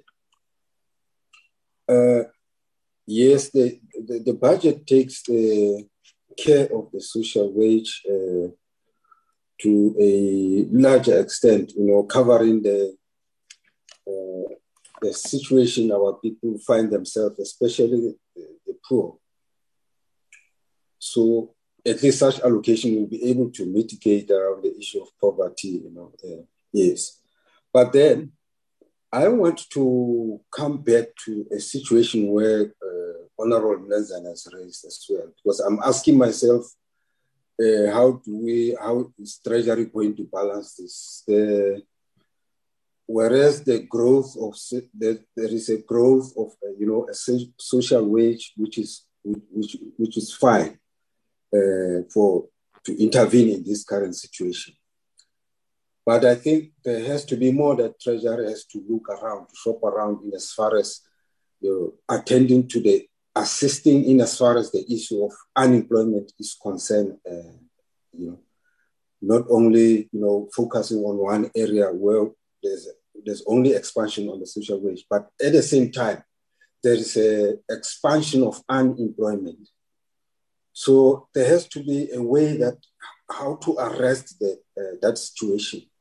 I, I, thought maybe Treasury would also, besides not only relying on you know presidential uh, uh, uh youth employment initiative that creates jobs for, for, you know. So, but then the, I wish there could be some sort of a template that seek then to say, now, in as far as job creation and you know uh, and unemployment is concerned, particularly as treasury, we thought we must bring these things together, which should then talk to the uh, issue of also economic recovery and job creation. So specifically, uh, uh, yes, we understand that there will be uh, some some pieces of you know jobs there and there, but then there, there has to be a, at least a strategy that Treasury present from time to time from us to say, no, look, we have finally done come up with this mechanism or this way in order to intervene in as far as the job uh, unemployment uh, is concerned and job creation is concerned. I think one would be very much happy if that could be, you know, a direction that at end of the day the treasury would think of uh, about. Secondly, my question is on uh, on health, uh, Honorable Chair. The issue of state uh, pharmaceutical company. Uh, yes, I. Uh, there's, there's a good move in as far as you know looking at the budget of health. But then looking at the developments uh, imposed by COVID 19 and the experience, we thought that maybe, uh, unless I missed something uh, there in the presentation, but then I think the issue of state pharmaceutical companies is very much crucial uh, in as far as health is concerned, because we would understand that we then rely on the imports of uh, medicine from other you know, foreign companies, whereas we have a very nice uh, resolution to implement in as far as state pharmaceutical company is. So maybe an update around that uh, in as far as budgeting is concerned uh, to realize this objective of, you know, fully uh, flushed, uh, flushed state pharmaceutical companies. Is there fund that has been, you know, been put uh, up so that now this matter is being realized now finally because it has long been uh, there. And then secondly is on the CCMA. This matter has become, you know, disruptive in as far as production is concerned because CCMA, I mean, it, it is an outcry there at the, at, the at, at the public level in as far as funding of CCMA is concerned. There has to be something that is being made because CCMA seems to be to have been stripped uh, to the bone in as far as budgeting is concerned. So I think there has to be a way that uh, uh, we shouldn't allow a disruption of, of, of, production level because of uh, this important, very important, uh, you know, uh, statutory institution. So there has to be something that is being put, you know, so that CCMA can be nicely budgeted for, so that it can perform its uh, function in as far as you know intervention at workplace level, so that the level, the production uh, levels are not disruptive. Uh, because in the absence of such, you that's where you get a number of you know uh, uh, disruptions in, at the workplace levels, because there is no anybody who's intervening between the employer and the employee because of budget uh, problems, challenges. Now, I want to know from the uh, Mehadebe, around the issue that you said uh, that if department may, are not able to co- to meet their financial co- uh, commitments, they have to look forward to, uh, to reduce personnel numbers to meet their financial commitments. I think this this matter is a sensitive matter that actually shouldn't come here uh, to to to say uh, reduction of personnel numbers because it, it, it will raise a lot of dust. Uh, it belongs somewhere. So I hope I'm hopeful that you uh, Treasury is very careful around this matter because it may cause a lot of problem tomorrow. So I want to understand in which con- context are you referring to this? Uh, maybe I may have uh, put the horse before the cart, but that's my understanding. So thank you very much. Honorable Kaiso, thank you. can, can I check with the oral members? Honorable Peters, anything that you'd like to add? Chair, my hand is up, please. Honorable Ntlangwini. Hi, hi, Honorable uh, uh, Sorry, I didn't uh, know. I never looked at the hands. Uh, good morning, and you're welcome. Please raise your issues. Thank you very much, Chair. I, I think I was cut out the time that you were were taking the, the hands, the, the last part No of the presentation. Um, no, but nevertheless, Chair, I have two issues to raise. One is on the Sasria issue, um, um, and and and pertaining to the funding that is going towards Sasria. Why are we, or was any input or research done to check these monies that are going to Sasria?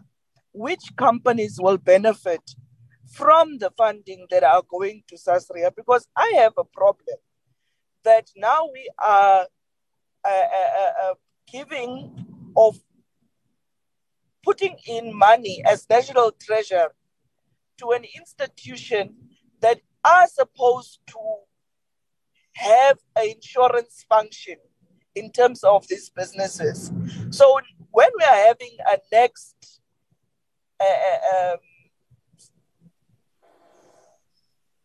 crisis like the flooding, Sasria is going to come back, back to National Treasury and request for more funding.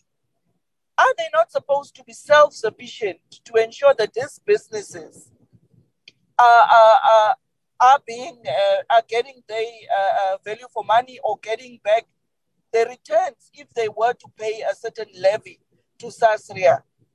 Because I don't know, am I making sense, Chair? But I, I just feel it, it, it, it, it, we might be giving an institution imali that was supposed to go to other functions in the likes of Denel or in the likes of SAA, but we are giving it to an institution that must be self-sufficient and self-sustaining.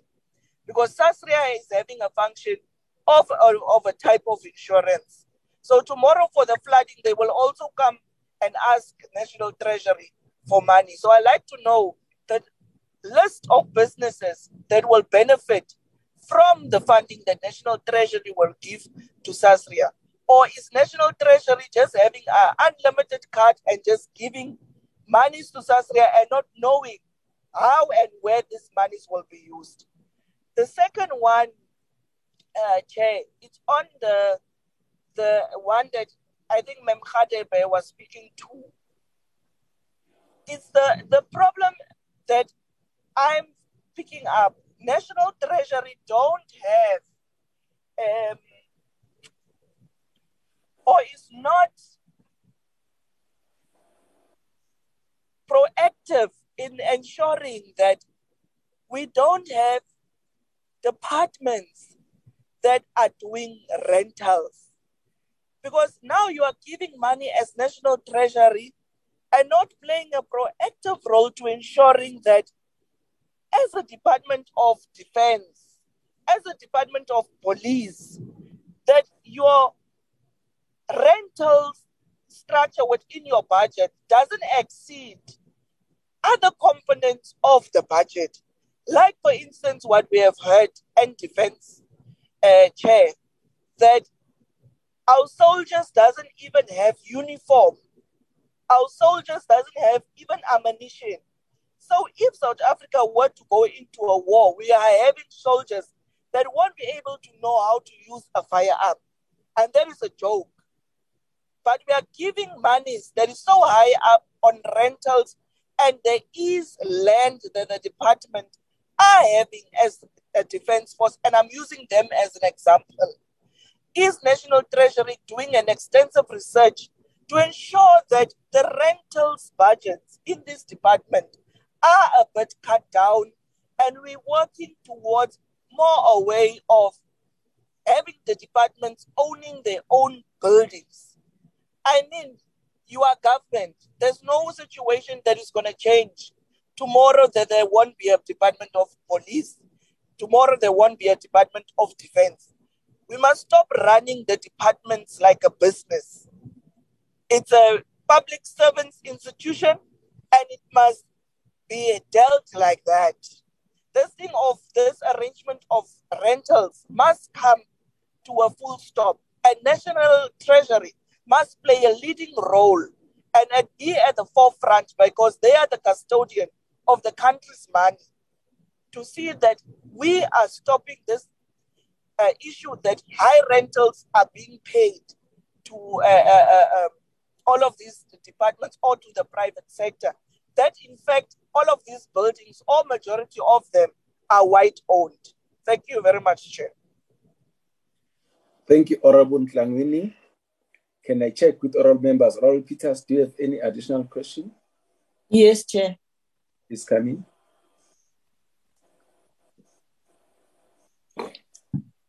Chairperson, this this this this camera makes people dance around. I don't know what is happening. So I think I think I must just, just switch it off. I mean, I could see myself dancing when I know that I'm not dancing. Asas. Chair. Chairperson, uh, uh, my last question to uh, National Treasury is with regard to the SANRAL's non-toll uh, uh, budget. My question is, is it not possible that a National Treasury rather than SANRAL not being able at times to spend its non-toll budget or underspending its in, in its non-toll budget, and the executing authority not uh, being advised to divert or the, the, the accounting officer not being advised to divert some of that money to other areas where SANRAL services is needed. I'll make an example, Chairperson, and I know that you know the example that I'm going to raise. I feel I feel like a, a, a, a, a broken record with regard to this particular matter.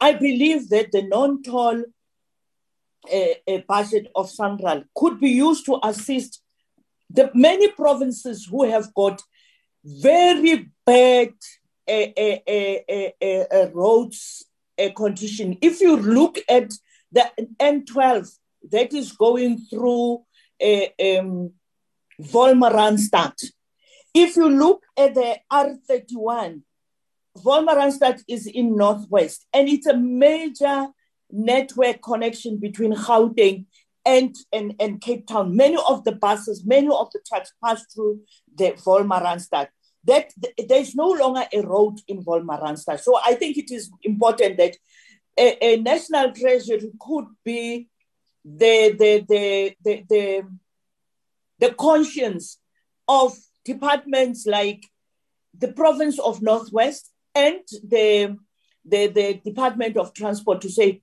you've got capacity with regard to roads building and technology uh, uh, uh, that is related to roads in SANRAL. Why don't you utilize this money in repairing this road that is a major economic road? The other one is the R31 in the Northern Cape. Comrade Chairperson, I would advise you one day when you visit the Northern Cape again, like you love visiting the Northern Cape, go and see the R31. It is now a lake that has developed there a lake from water from a water treatment plant that has malfunctioned over the years.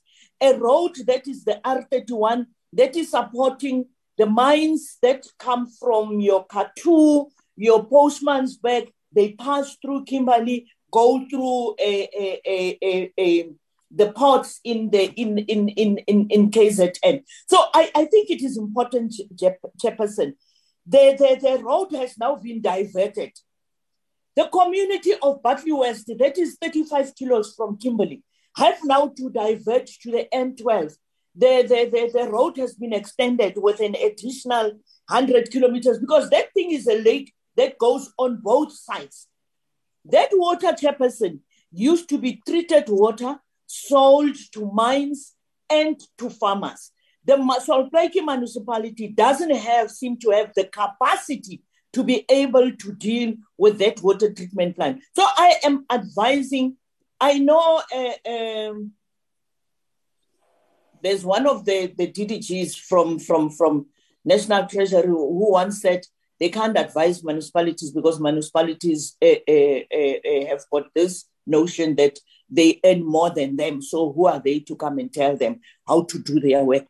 If they don't know how to do their work and yet take the package home, they should just check drawers then. Because it would mean that we've got people who knows that this water is going to be a, a, a, a, a problem for the community, but they are not doing anything about it. So I'm asking Treasury that rather than later on coming to us to request deviations for the, R, the non-toll, can't Treasury and the departments, I know the departments go to Treasury with their proposals for budgets, but Treasury can then be able to direct them and say water and sanitation, speak to Northern Cape Province, speak to Northwest Province, and, and uh, transport, and the municipalities concerned. Let us deal with this uh, roads because it has a bearing on the taxes the income that a national treasury would be receiving from SARS if the roads are going to be in this condition. I'm telling you that lake has got a name, but I'm not prepared to give that name here because it's Anamali uh, to be sued. Thank you. Thank you, Honorable Peters. Honorable Sarupen, any addition? No, Chair, no additions from me. Thank you very much. Thank you. Honorable Mathafa? None from me, Chair. I'm covered. Thank you very much. Honorable Mlenzana? No, thanks, Chair. Just one thing. Uh, you know, Chair, uh, excuse me, my interest has just been aroused by uh, the parting shots of uh, this presentation, where Eskom and others are just mentioned in passing. And now I, I had a second thought uh, that like uh, let me check with Dr. Mampho and the team. Are there no money issues related to Eskom's load shedding? I'm, I'm raising this chairperson because I held my breath during the Eskom parliamentary committee saga. Uh, for I wanted to avoid the situation that at the end of the day, the whole thing would be thrown back to us in terms of money issues. I just wanted to check with Treasurer. Thanks, Chairperson. Honorable Mlenzana, uh, uh, thank, thank you. Um, I let, let me just come in there. Do, do you want to expand a little bit? What do you mean by saying money issues so that they can be in a position to answer better to a question? no, no, thanks, Chairperson. Thanks, Chairperson. I can see now you want me to dig deeper. Look, uh, no, I won't, but still I will try to navigate carefully.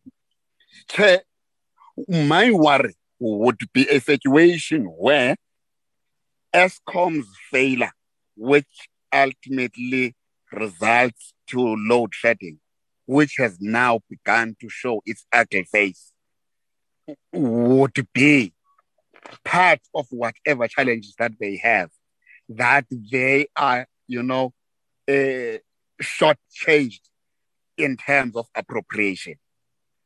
I remember we had from time to time uh, agreed on, you know, uh, special appropriations due to Eskom. But if you remember, Chair, there has been a stage where now we said, no, no, no, no. We agree with uh, the minister when he introduces his tough love approach to these uh, state owned entities, including Eskom. So, can't they cry foul that because of uh, the introduced tough love to them, then they have now went back because it, it now they are now uh, I don't know if they were a bicycle. I would say they would be pedaling backwards instead of forward in terms of implementation of their uh, resolutions towards uh, doing away with the challenges that they face as Eskom. I think I've tried, Chair. Perfect. Let, let me just add. uh, thank, thank you, Honorable Mlenzana.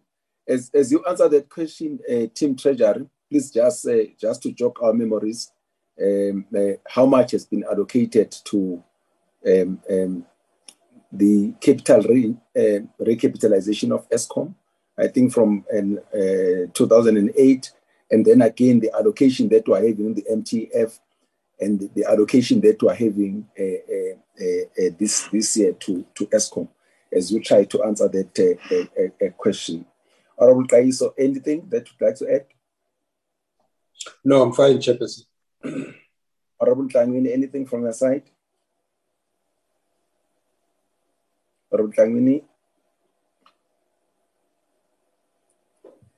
Okay, thank, uh, uh, uh, thank you.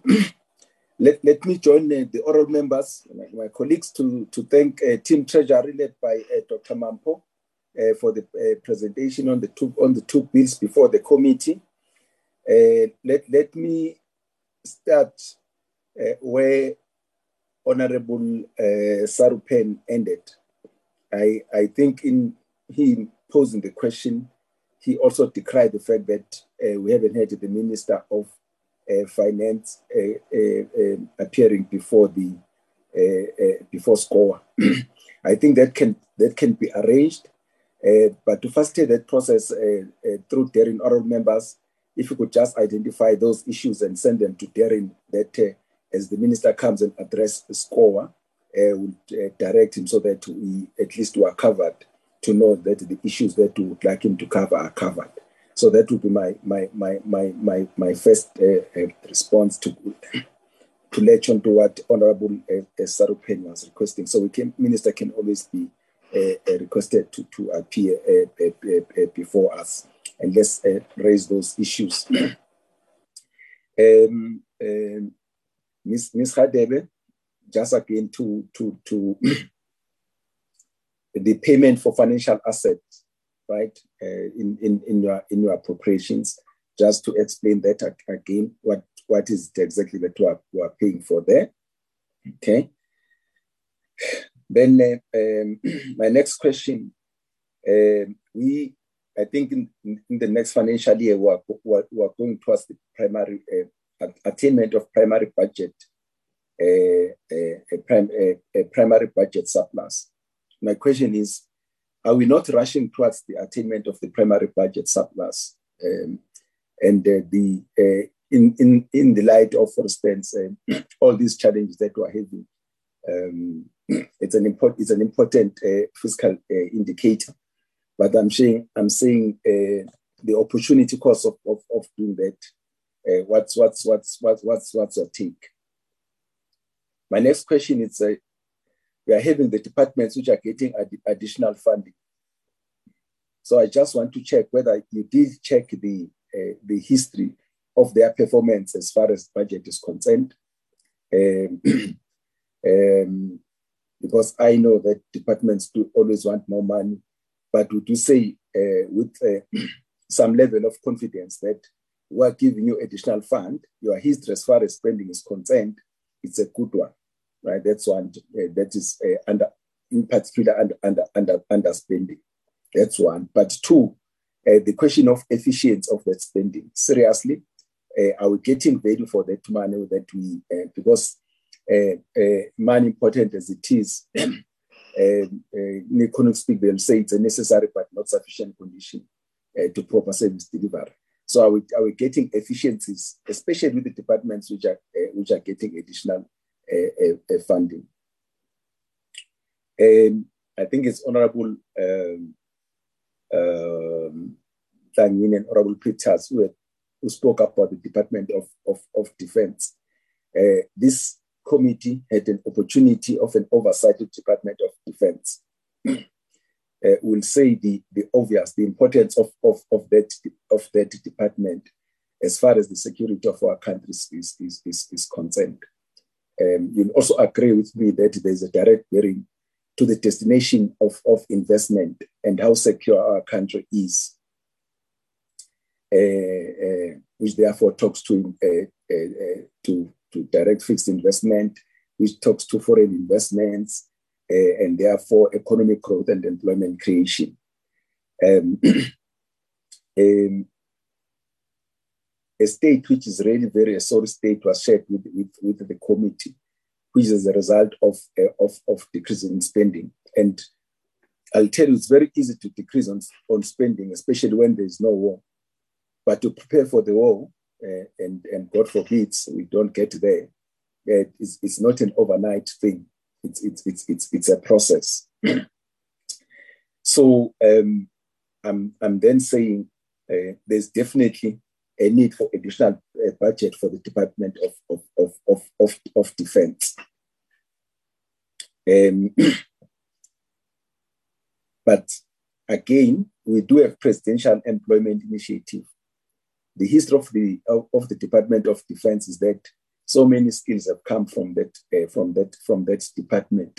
Some of many of the pilots, in fact, uh, you'll find in South African Airways and many other uh, airlines were trained by the, uh, the, the, Department of Defense.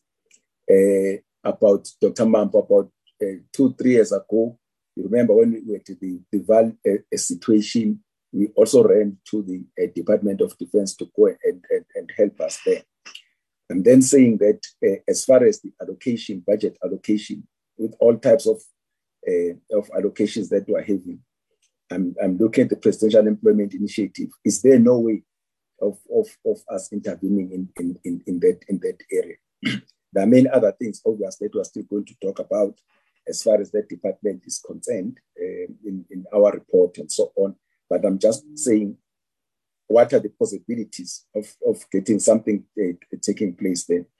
And obviously, you can't speak of, of, of, of defense without talking of, about Denel in this in, in, in, in instance. Uh, it's a strategic nature and uh, the role that it has it has played. It's one thing to give Denel money to pay um, a, a, a creditors, but again, it's one thing to for capital uh, injection to make sure that it continues to play its role. And uh, factor that what uh, Honorable was talking about when it comes to, to, to SASRIA. Uh, members of SASRIA pay, uh, pay uh, pre, premiums um, so it, it's a, it's a, it's a, you are right, Honorable Ntlangwini. It's supposed to be an insurance company which uh, uh, it's, self-sufficient, but it looks like it's getting the a lot of money from uh, from from from our side, and we are having uh, strategic companies like uh, like Denel, which we want to see them playing. They are in the security cluster. the the security of this country depend, depends on on on on, on Denel. So the point is, Department of of of, of Defense and its institutions, uh, what what what can be done now or during M, M, MTBPS. it is an area of concern for us. Um, when you, when you look at this is the next question, you look at COEs, uh, we saw that Department of Higher Education and Training is said to be more labor intensive. But is Department of Higher Education and Training more labor intensive than DBE, basic education? Uh, can we have a, a, a, clarification on that? Um, Oren Mlenzana spoke about the possibility of special appropriations uh, coming before us because of, of floods in KZN. But uh, uh, add to that, there's a question of, of, of rebuilding of parliament. Do we have any allocation uh, uh, uh, uh to that? What is happening? Does Treasury know?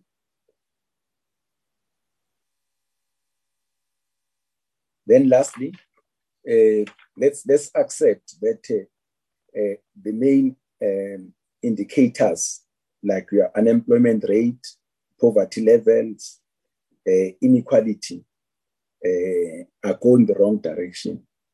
But here we are uh, appropriating about 1.057 trillion through this bill. Um, and then if you, want to look at consolidated expenditures, about 2 trillion rand. What is it that uh, uh, is not being done properly? Because with this money, uh, would have uh, expected to see some dent on these uh, uh, broad indicators, which you always say that our aim is to try and, uh, and improve on them. Uh, Dr. Mampho and uh, Ms. Radebe and your team, can you please respond to these um, questions? Let's go. Thank you. Thank you, Chairperson. Uh, let me ask Ravesh to deal with the questions on Sasria Eskom Denel, uh, Marumo to deal with the wage bill um, questions, and then the public finance team to deal with their specific questions. Then, once they finish, I will then deal with the political questions and the general questions. Is that fine, Chairperson? Yeah, perfect. All right. Thank you. Um, Ravesh, please go ahead then, uh, Marumo. Okay, thank you and good morning, Honorable Chairperson. Morning. Um, morning. Good morning, Chair.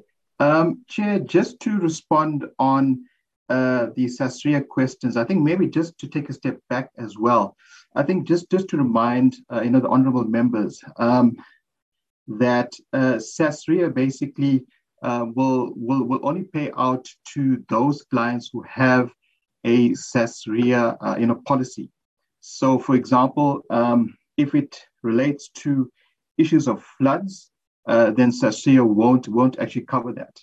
Uh, just in terms of the questions, in terms of the claims itself, so basically, um, just some history as well. I think in terms of the of the unrest in July, what has transpired is at the time, Sasria only had around about 10 billion worth of um, uh, its own, um, it, you know, capital itself. And in terms of the quantum of the claims that arose from the July unrest was around about 32 billion. Hence, the 22 billion uh, request uh, from Sasria. And, uh, you know, as of the 14th of April, uh, around about 20 billion of those claims uh, has been paid. Now, in terms of um, the claim amount, in terms of what uh, you know, you know which uh, which which businesses have closed down, um, we are waiting for a response from Sasria on that. So as soon as I get one, we will then give a response in writing.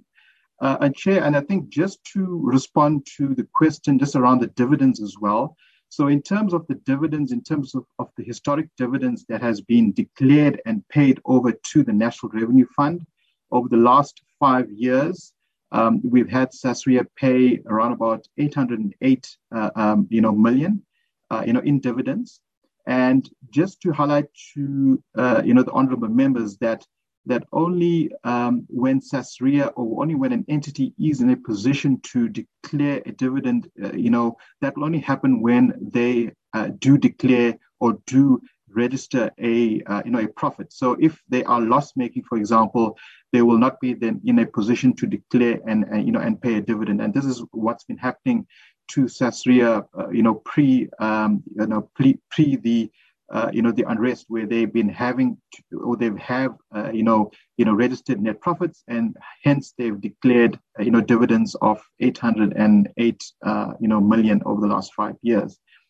Chair, to to the question um, around Eskom in terms of um, just around, um, you know, what they have been provided for or to in terms of uh, the support that's been provided. So you would recall, uh, you know, honorable members, that you know Eskom has been uh, has been uh, you know uh, you know has been provided with a support package of 230 billion rand back in the October uh, you know 2019 MTBPS, and of that amount, already 136 billion has been provided. In, in this fiscal year, uh, which starts, which, which actually commences in April, there's uh, 21.8 billion that will be uh, then dispersed to Eskom in this fiscal year. And then over the next two fiscal years, that is in 23, 24, there's a further 21 billion. And then in 24, 25, a further 24 billion. So in terms of the impact of load shedding, in terms of what has, uh, you know, how it is, has impacted or how it has impacted, um, uh, you know, Eskom, well, what they have uh, been doing is obviously, uh, you know, using uh, more, uh, you know, the open cycle, you know, gas turbines. Now, in terms of the cost thereof, uh, I, am not aware of the exact cost to date, but I know that they uh, have using they have used around about five to six billion in terms of diesel burn, but that hasn't meant that they would then. Uh, you know, come back to to us as the national treasury for further funding. They would then have to find their, uh, you know, that, uh, you know, additional costs if they haven't budgeted for within the existing uh, you know, the, you know, the existing, you know, cash flows and also their savings as well. Um, then the question in terms of Denel, I think we've been having, you know, these, uh, you know, these discussions with Denel, with the Department of Defense, uh, and Armscor in terms of how do we look at the future state of uh, you know Denel in terms of what uh, will the future state be uh, looking like, and you know obviously from there, what are the non-core and the core assets, and if there will be any funding that will be provided, we need, we need to know exactly what sort of funding will be uh, you know required for this uh, know future state. But a lot of work has been done in terms of uh, you know you know the you know the actual Denel businesses also looking at um, looking at selling off some of their non-core assets to also, uh, you know, to you know to augment um, their internal uh, you know savings or their internal cash generations. So in terms of the work done that's been done until now, that's the work that, that we are aware of. But obviously, there's a little bit more to be done in terms of just making sure that all the stakeholders are aligned uh, to the future state. So we know, for example, what sort of um, uh, you know funding will be earmarked for you know for which uh, you know for which parts of uh, you know of uh, you know Denel. Uh, uh, Chair, I think that's that's it from my side. Thank you. Over to you, Mampho.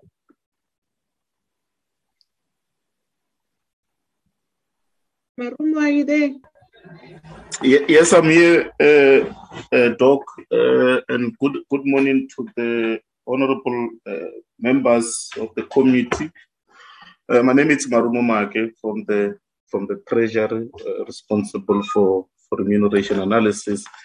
I, think there were two questions uh, with regard to the wage bill. Uh, and the first one is around these, these issues of senior management salaries in the public service, public sector. And, then the other one is on, on uh, with regard to the, the wage bill containment in terms of spending.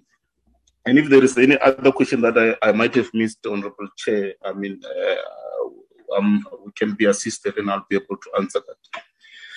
Just to start with the uh, with the one on the, uh, the the salaries of senior managers in the public sector.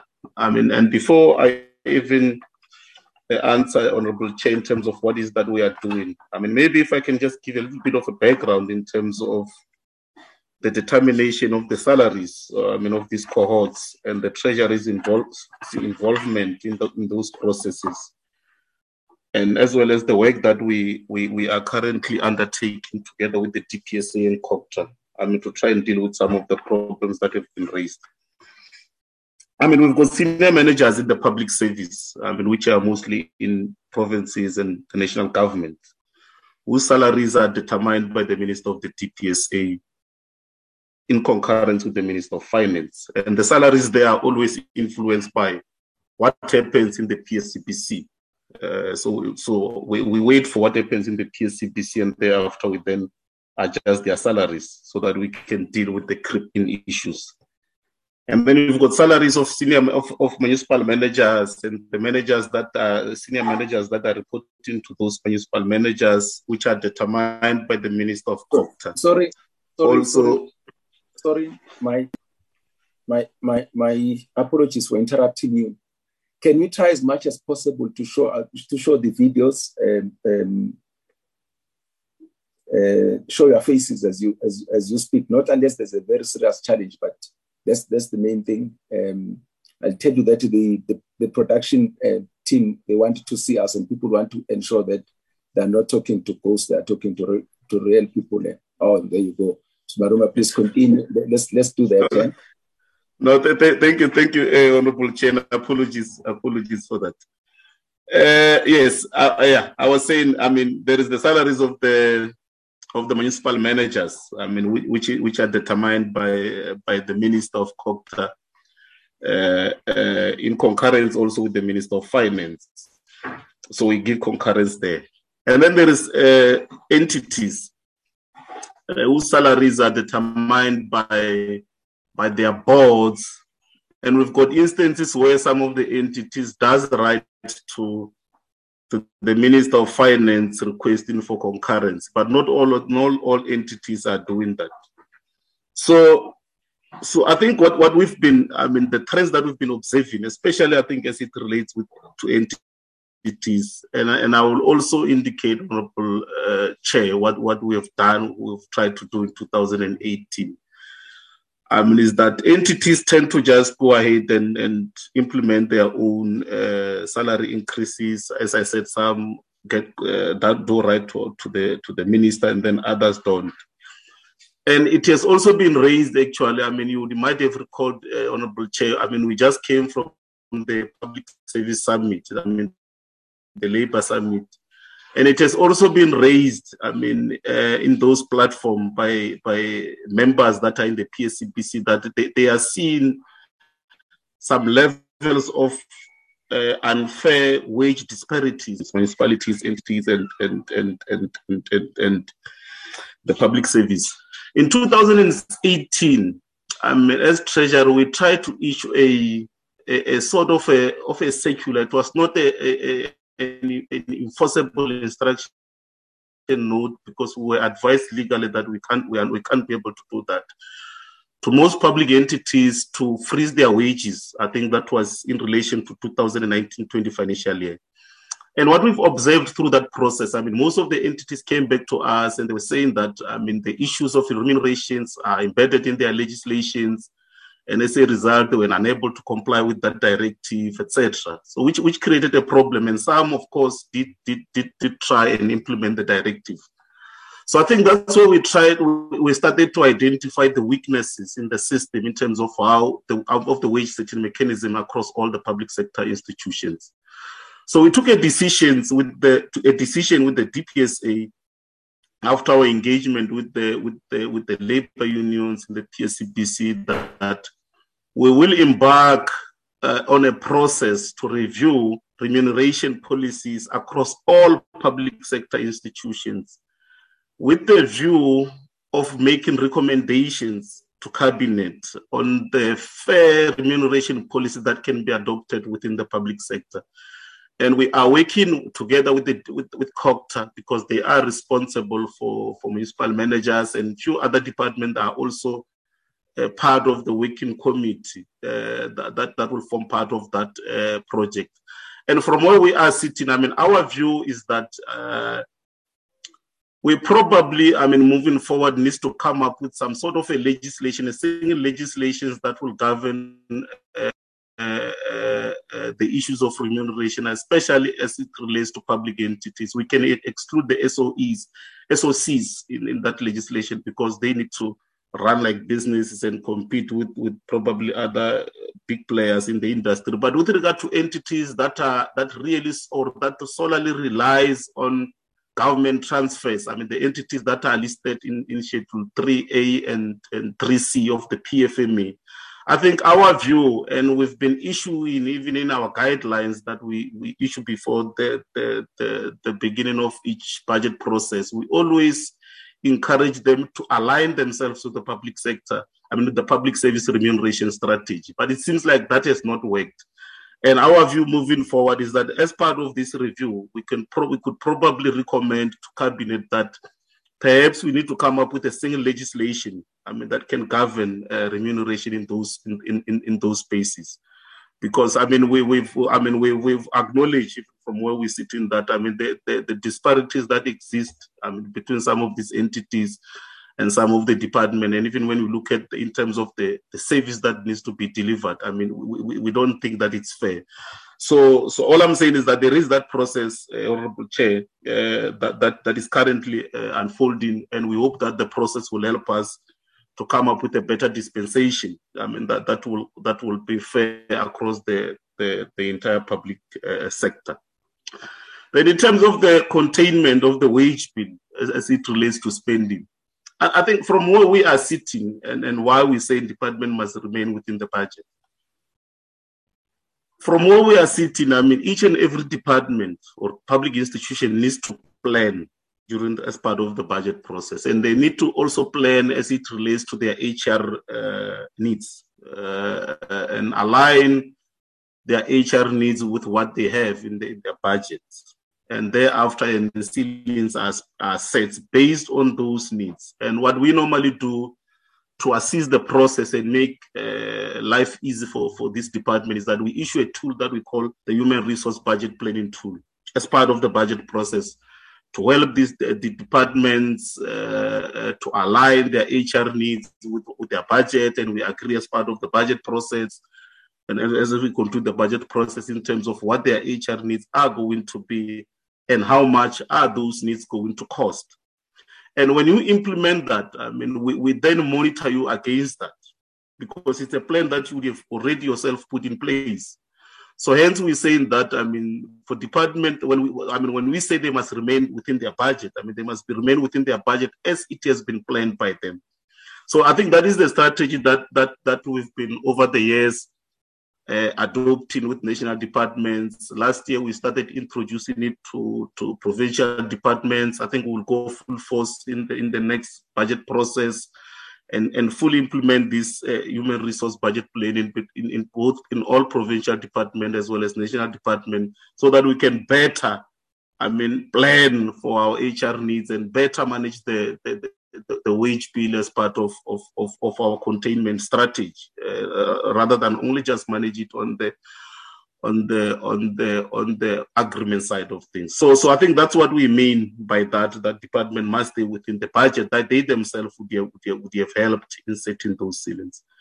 Thank you, thank you, uh, uh, Mampho. I think those are the questions that I, I did manage to to to get hold of. But if there is anything that I might have missed, then I'm happy to answer. Thank you.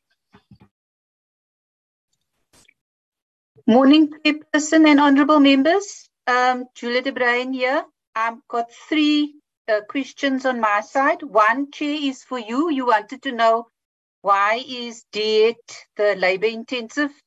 Because the teachers are employed in the provinces. So the 400,000 teachers would be in provincial budgets. Uh, National Department of Basic Education only has about 700 employees as opposed to DHET's 30,000. Yeah. So that was just a just to to to fix that up. Then, um, Honourable Peters, you you got stuck. It is the COVID TERS. It was early in the morning, ma'am. I can see after a long weekend, you forget the acronyms. So the the benefit that the UIF gave in the beginning was the COVID TERS. And then for the uh, actual July unrest, they initiated a new um, uh, benefit called the workers affected by the unrest benefit, the WABU. Um, and I can give you the latest numbers, but in the documents in the ENE, by December 21, we um, they'd paid 2,700 workers 10 million rand. Um, and so obviously as they, they will clear that out, so the number will, will, will have increased. And if you want those numbers, I can get you the, those numbers and just send them to Darren. Uh, then the Honorable Kaiso about the CCMA. The CCMA gets a billion rand transfer from the vote of the Department of Employment and Labour and their budget was not slashed as we've tried to tell the committee and the unions quite a few times. in fact, in this budget, 120 million is added to the CCMA. So again, uh, Honorable Kaiso, in the ENE, in the, the vote 31, which is employment at labor, at the end, the, there is all the detail uh, of the seven years, the pre- preceding three years, the current year, and the forward looking three years as to the budget of the CCMA and what they intend to deliver. So, so I really want to, to make that point. Um, when we did fiscal consolidation, Chair, as you know, um, you yourself will, will have, have said this, there were no holy cows. So every, every institution and every department had to had to face up to the fiscal consolidation. It wasn't that anybody was given special preference, except for the four departments that were related to COVID. So thanks.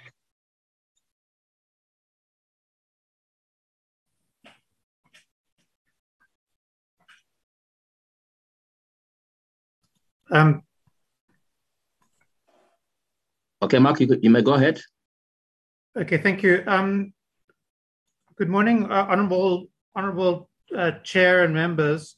Um, if I understood the three questions that that were directed uh, to me, I look after the health and social sector departments. Uh, the first one, so why is National Treasury not supporting SASA on awareness of SRD to the public who qualifies uh, and so on? Um, so, Honourable Chairperson, I, I, don't fully understand this question. Do, does a great deal of communication uh, to the public um, on the grants, uh, also on the qualification criteria for the grants, on various forms of social media. Um, they do have um, uh, some budget for this. They also do have some accumulated surpluses, which we approve their accumulated surpluses every year. It is fully within the. Sorry, sorry, sorry. Can I interrupt you um, so that I, I help you with the what, what the question was about? Yes, uh, yes, Chairperson. Yeah. Remember that Dr. Mampho at the introduction, he spoke about what is happening around the, the 300 SRD. Spoke about that, especially relating to, remember, there was a communication from COSATU, which was which was talking about the 350 grant. I think the question of Honorable Peters revolves around that, that perhaps more could be done after having listened to Dr. Mampho explaining exactly what is happening, because we are under the impression that the response of COSATU was due to uh, not proper communication or under communication. So that's, that's, that's where it comes from, not necessarily about everything that uh, uh, SAS and DSD uh, do. Oh, okay, thank you, Chairperson. Thank you for that clarification. Um, so, so um, specifically on the, the 350 means test, DSD is is a meeting also in NEDLAC today with um, COSATU and employers today to further uh, explain the position they have taken on this. Um, so they have done a fair amount of work on this. Um, I think also that looking forward, we also need to look at certain, you know, what what other criteria uh, might be useful in looking at the um, most appropriate access to the 350 grant. Uh, for example, what we have at present is if one has, for example, say one has a, um, a spouse of a policeman or an educator who then applies for the 350 grant, their spouse is earning a considerable salary, but the the individual is uh, able to apply and successfully get the 350 grant because they may not classify as getting income in terms of the grant. So it might be possible to devise a way where the means tests can be changed, but at the same time, one is able to keep the, the intervention uh, affordable and sustainable. So DSD is attempting to communicate better. As I mentioned, they're in NEDLAC today. Um, but there, I think there will be further uh, uh discussion uh, um, even within government, on the feedback that is being given uh, uh, from COSATU and other par- parties. Chairperson, on the, the important question on the balance between welfare and job creation, and what is National Treasury doing about this? I think this is a, a very important question uh, going forward also into next year's budget. uh, particularly looking at what the president announced around what would what would replace the 350 grants uh, from the, the following year. And I think this is a this is a very important national debate, Chairperson. Is you know what is the correct balance between uh, income support intervention and active labor market interventions? One of the members in our team actually recently was uh, pointed out to me a Twitter poll among young people, where about 400 young people were asked what type of support they felt they needed, and whether the, whether for them, um, for example, the 350 grant or you know what types of interventions were were most important. And at least 50% of the young people said that for them um, labor market interventions were much more important. They were you know very uh, you know interested in work opportunities um, and and that um, you know whereas a grant might be useful that that that there are many other interventions that are required. So Chair, within the Treasury, our minister is very interested in this, this mix, and with and he has asked us to work further on, you know, social assistance interventions, active labour market interventions, including um, um, public employment interventions and social security interventions. And he's asked within the Treasury that there be several uh, streams of work uh, done around this. Um, amongst people who in this meeting, Julia is is leading quite a bit of the work on the active labor market interventions. Um, Madiba, uh, Madiba is leading some of the work looking at the public employment programs. So obviously this budget included both a 44 billion allocation to the SRD extension, but also allocations towards the, the, the presidential employment program. So trying to to get the mix between active labor market and and and social su- uh, uh, support interventions is a very critical question for our country at the moment. I don't think we have all the, the answers to these questions and you know would would continue to support the committee's input in this area. Chairperson, on the state pharmaceutical company, um, I have not heard recent progress. It, it's not is not directly under the health department. Rather, this you know comes through from the economic sectors. But the, the progress that you know that I that we heard several months back is is is not very positive. Uh, it's uh, the progress is very slow. The um, uh, the the infrastructure availability for this production is uh, not really at a kind of level which is perhaps um, uh, most desirable. Um, the issues of the ability of the public sector to manage a new state owned entity which would deal with manufacturing production. There are questions around that, also the financing issues around it, but also the, the implications for the health sector on the pricing of and costs of medication. So, for example, if, if the state owned company were to produce antiretroviral agents, to what extent would that bind the fiscus in its procurement and in the costs of, of those um, medicines? And would, would the companies pay more? A lot of these questions, Chairperson, have not been satisfactorily answered. And I think these that's probably some of the reasons why the state-owned pharmaceutical uh, uh, company uh, deliberations have been proceeding slowly. Thank you, Chairperson. Uh, back to the next speaker.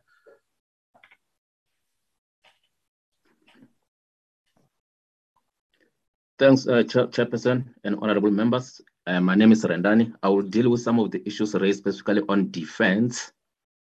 Um, let me link the issue on defense with a question raised by uh, Honorable Mlenzana. I think he asked a question as to whether does um, this budget take into account the recommendations by Parliament. Um, I'm going to link this because um, the Budget Review Annex A has got um, all the recommendations by various parliamentary committees, including the responses by the Minister of Finance. I'm linking this because there is one recommendation there, uh, Chairperson, from the Portfolio Committee on Defense and Military Veterans that says defense must be allocated funding to deal with their compensation issues, especially that compensation. Um, it's um, uh, it's um, it's the cost driver in the department. Uh, you will remember on day one of the visit, chairperson, I think it's Honorable Mare, if not mistaken, he, he was concerned with the uh, composition of the budget being 60% compensation and then the rest spread between goods and services, capital, and uh, transfers.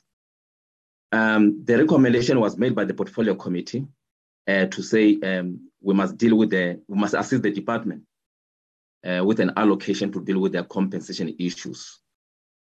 Um, uh, and uh, your, your, your comment here, Chairperson, is that uh, there's a need to for additional funding in defense. Yes, uh, I agree, it's necessary, but not sufficient.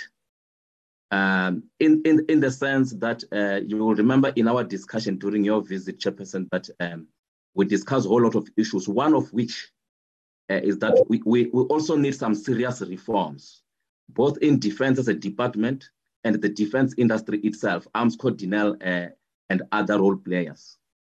Um, because without dealing with the cost driver in the department, which is COE, uh, will hardly make progress. Even if we pump, pump in money in there, uh, we'll hardly make progress.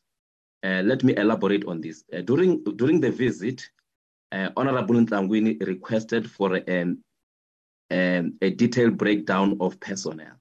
I mean, you will see when you get it, uh, that breakdown that we are seriously in need of reforms. So the one point, the, the appropriation bill uh, in front of you, it has got a 1.8 billion uh, additional funding allocated to the Department of Defense so that they can begin to do something um, in terms of implementing the, the, the reforms, especially to deal with the compensation challenge uh, in defense.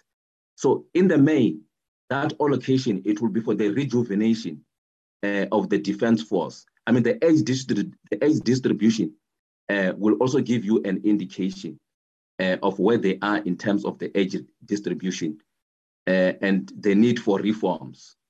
and again, Chairperson, um, you will remember that even the defense itself uh, it appears to have scored on goals in the following two areas, for example. They made reference to, I think it's the PW, PwC study uh, that made them to do the so-called uh, non-core functions, one of which is technical services, uh, as well as um, the provision of infrastructure.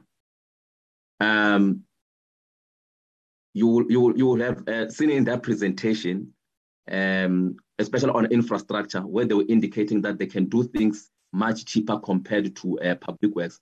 I think that outsourced services uh, given to public works, uh, they must get it back.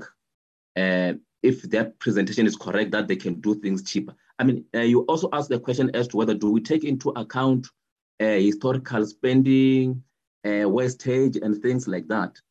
So these are some of the things that we look at, and that's why I'm saying that um, Yes, I agree.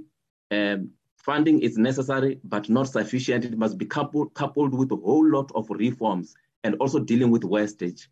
Uh, thanks very much, Chairperson and honorable members.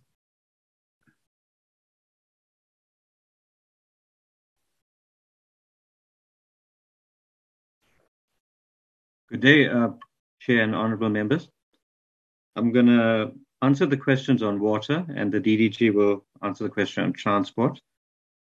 Uh, I have uh, three questions that I need to, to answer.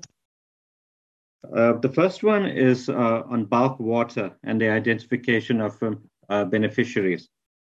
Uh, so basically, bulk wa- water goes to municipalities. And then, in terms of a municipality's integrated development plan and the water services and development plan, water is then provided to, um, to, to communities. So beneficiaries are identified uh, to this way. Uh, the second question I have is on uh, Hammanskraal wastewater and being classified as a, a special project. Uh, this is, again, uh, in terms of powers and functions, it's up to the municipality to do this. Uh, in this case, it'll be um, City of Tshwane that'll be responsible. And again, the plans of the city, so the plans that I have um, mentioned already, the plans of the city will need to include uh, uh, this project uh, in it. Um, and lastly, Hennops River. the question on that and getting the budget allocation. and a, a capital transfer. Uh, river management is a, a, water resource issue, which uh, which is actually a, a, national function. So what happens in this case is that if a river is, uh, is polluted, or if a municipality pollutes a river, uh, the polluter uh, pays principle applies. So what happens then is that the department, the national department, will then issue directives uh, to the relevant um, water services authority. And so that's how uh, this issue will be addressed. Uh, thank you. I don't have any more questions on water, so uh, we can move on to the next next respondent. Thank you. Thank you, Riza. Um, thank you, Chairperson. So let me just deal with um, the ones that have not been responded to. So, as Chairperson, in terms of the zero-based budgeting, what we did, and I think we uh, presented some of these um, to the committee, we drafted what we call a framework for zero-based budgeting. Basically, what that framework does, Chairperson, it looks at how the different countries have implemented zero-based budgeting, what they have done. And from the learnings of those countries, we came up with um, a framework that we're going to follow as um, South Africa.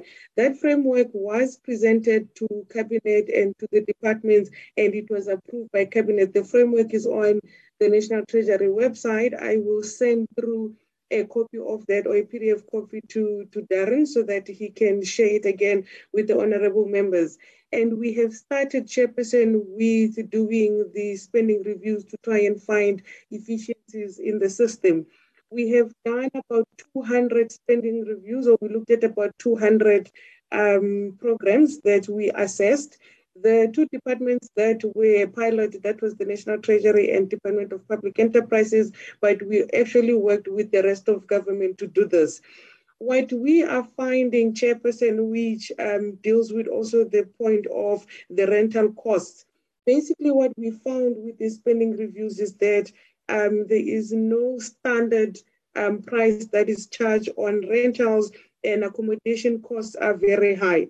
So we have been um, discussing this with DPW, but these findings, Chairperson, are still need to be um, presented in Cabinet for the adoption of Cabinet before we can come to Parliament to present the findings on the on the on the spending reviews. Um, yes, Minister, the Minister Godongwana supports the, the project. Of course, it's a continuation of what was approved by Cabinet. Um, but as you may be aware, he is still um, looking through these proposals that we have because they have significant implications, Chairperson. So, for example, um, part of what we have seen in the spending reviews are a duplication of functions. Now, a duplication of function means if you have to consolidate the function, there are going to be people that will be losing their jobs, or you have to find them something else to do. So it's not an easy thing just to say um, the duplication of function, consolidate the functions. We also need to think of what is it that we need to do to deal with the consequences of that? We have identified several public entities and departments that we think, from a spending review perspective, should either be closed down, should be consolidated, some of them should have shared services, and some must be put back into the main departments. But the question still remains, Chairperson, is what do you then do with the people that will no longer be providing the service. And that is a conversation that we need to have um, as government before before we publish this, because the moment you publish it, it means you have a plan on dealing with um, some of these issues. Um, another thing, Chairperson, that I think um, aligns to these um, zero-based budgeting and, and spending efficiencies is that we have created departments to try and resolve a problem. So we have created a department called uh, Department of Public Works and Infrastructure. That department was mainly its function is mainly to look at um, government buildings and also uh, government infrastructure. But what we try, what we're finding is that because the portfolio can be so big, there's other issues that um, the department is struggling to is struggling to deal with. That's why you have a department such as defense that is already asking for their buildings to be de- for, to be moved um, from DPWI so that they manage their own buildings. So while we have departments that are specific for specific purposes, sometimes it's, it's very difficult to manage um, the system as a whole. But we have highlighted all of those issues in the spending reviews that we we embarked on last year, and hopefully we will get guidance from um, cabinet on what and how do we implement some of these um, findings. Other findings, Chairperson, relate to the changes in legislation others um, relate to changes in policy. So there, there isn't there isn't one project where we can say, for example, this is a low-hanging fruit, therefore we can just quickly uh, close down a program. I mean, there, there's always the difficult trade-offs um, that need to be done by cabinet in order for us to start realizing all of these um, benefits that we can realize. But as I said, the consequences thereof um, need to be dealt with very sensitively by, by Cabinet. I am hoping, Chairperson, that I will have the opportunity to present the spending reviews to Cabinet. And then if Cabinet adopts the spending reviews, we can then um, come and present them to Parliament. But I'm waiting for my, my minister to give me a go ahead on what needs to be done. Chairperson, in terms of the whether this budget has responded to to the need, I think what what we what we need to think about is what is the complete package of the budget. And I think Edgar um, or the budget office team would have presented this in when they were presenting the fiscal framework. But the gist of it, Chairperson, is that um, one, we have to um, look at um, helping the, the, the most vulnerable in our society, we had to also look at how is our debt portfolio looking like? And then thirdly, we had to look at the potential to get additional funding. Can we get additional funding from the tax um, perspective? So what we realized, Chairperson, is that there is so much a budget can do in terms of responding to the complications that we face as a country. That's why in chapter two of the budget review, we focus on economic growth, we focus on structural reforms that can help us grow out of this um, dungeon that we find ourselves in.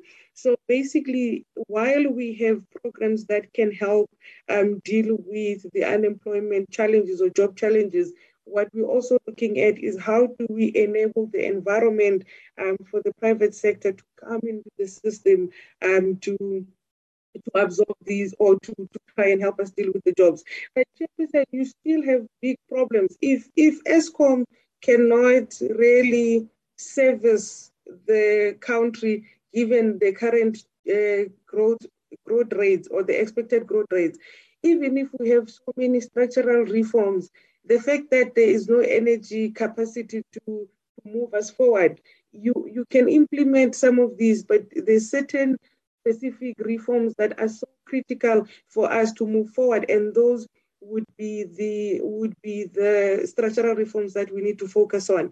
Another thing, um, Chairperson, that we need to start looking at, and I'm hoping that um, the committee can help us in those discussions, it's the discussion of trying to explain and understand what is the source of the unemployment rate uh, or the source of the unemployment and what type of um, people are affected. Because the key thing is that we have a basic education that is um, funded by the state.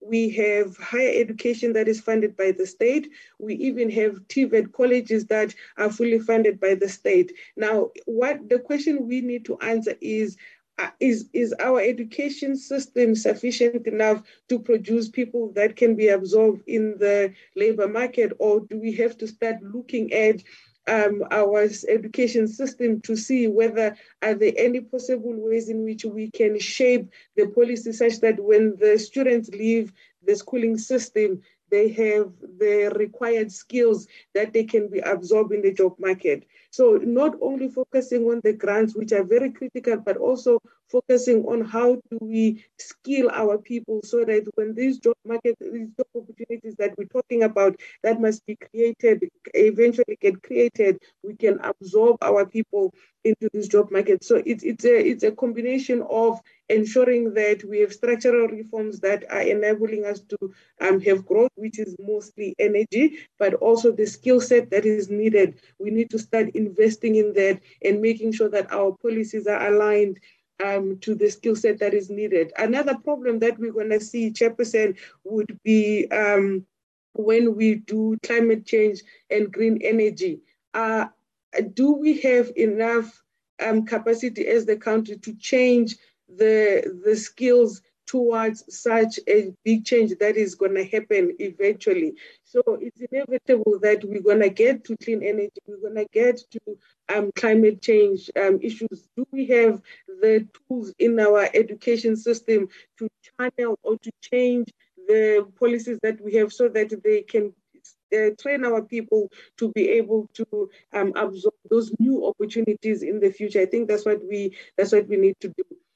Um, Chairperson and honorable members, the good thing about, know, the good thing is that the budget process in its current form um, takes consideration of the floods. So we have a disaster, we have a, a disaster management act that was implemented for um for or that was drafted for the disasters. So when we got the, when um, KZN experienced a disaster, it wasn't a shock to the system. It wasn't something that um, is not we cannot deal with. We have been dealing with the disasters um, for some time now. So Chairperson, there are different ways in which this disaster is going to be funded. The first one is looking, and we have we have presented these um, to the department and to the to the committee that is um, dealing with dealing with this um, the the extended national joint flood coordination co- um, committee. So we presented this. So the first thing is that the municipalities their financial year end ends in June um, and it doesn't end in April like a normal um, department or a province. Therefore, they can use some of the money that um, was allocated for the grant to, to, to, augment some of the funding that is needed for, for the disaster. We have allocated money for human settlement and COGTA in terms of disaster grants. Um, that's about a billion or so a year. That money can certainly be used um, to, to, to, to augment the funding for the disaster. Thirdly, um, Chairperson and honorable members, the financial year has just started. It's only a month. Um, so the departments have a sufficient amount um, to basically move some of the funding that is appropriated to deal with the disaster. The Chief Procurement Officer also issued regulations that clarify to departments um, when dealing with the disaster and the criti- the agency of the disaster what um, condonation do they need? Uh, you know, what exemptions do they need? Do they need exemptions? So that um, um, circular was circulated, or that those regulations were circulated, uh, circulated to to the departments.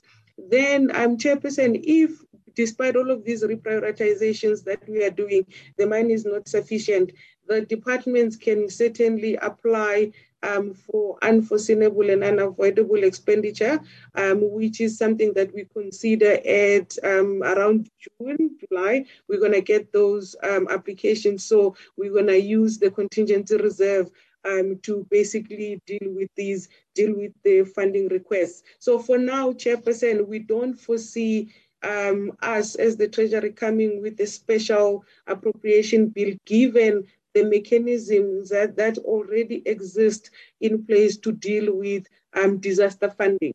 So um, what we have had so far is few departments who came to apply for reprioritization. Some of them came um, to apply for early um, release of funding. We have um, supported all of those proposals and we're working with the different departments to make sure that um, Treasury is not a blockade in, in releasing the funds. But at the end of the day, Chairperson, um, there is the Disaster Management Act provides the steps in which um, the department can follow um, to can follow to make sure that they are on they follow the right procedure to do this. And the National Disaster Center is the core on which the applications go there and the proper assessment is done um, before funding can be allocated. So how we're looking at the disaster chairperson is that we're looking at the immediate release where funding is already there and it's within the departments. And then we're going to look at how do we rebuild.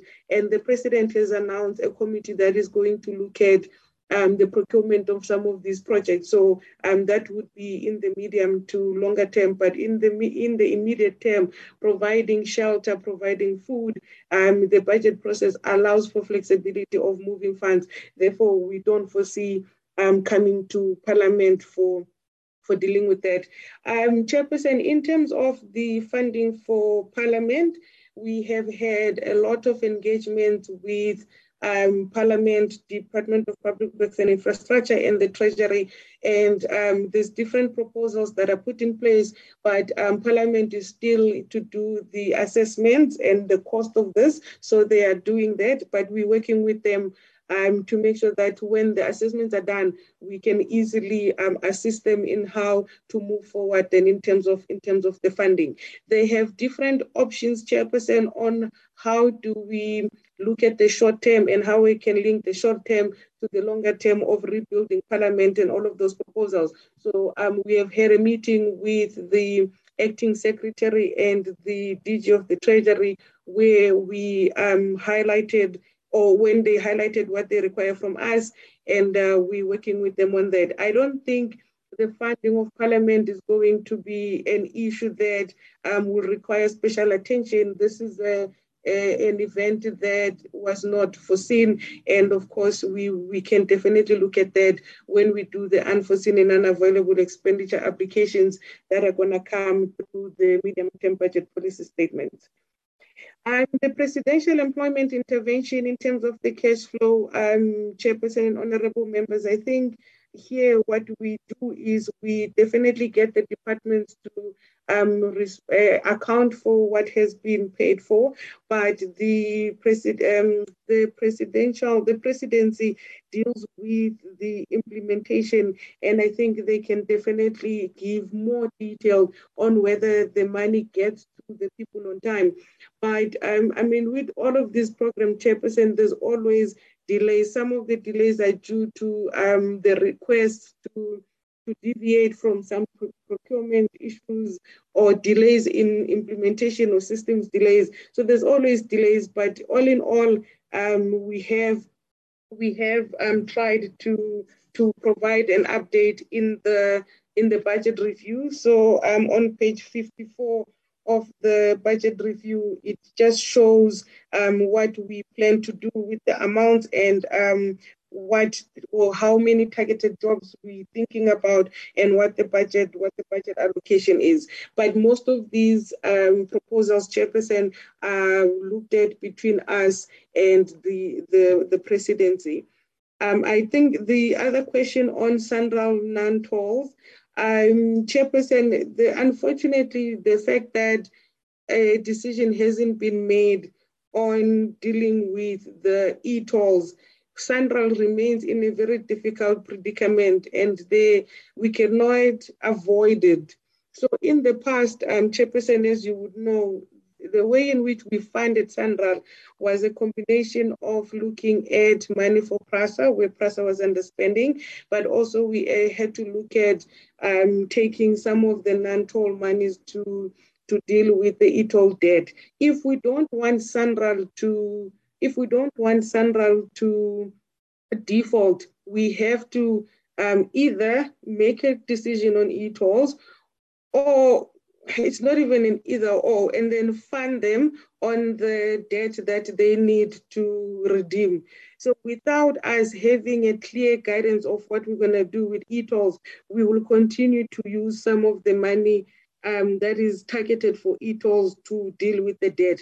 However, Chairperson, there was a road indaba that took place much earlier um, this year, and those um, those discussions took place.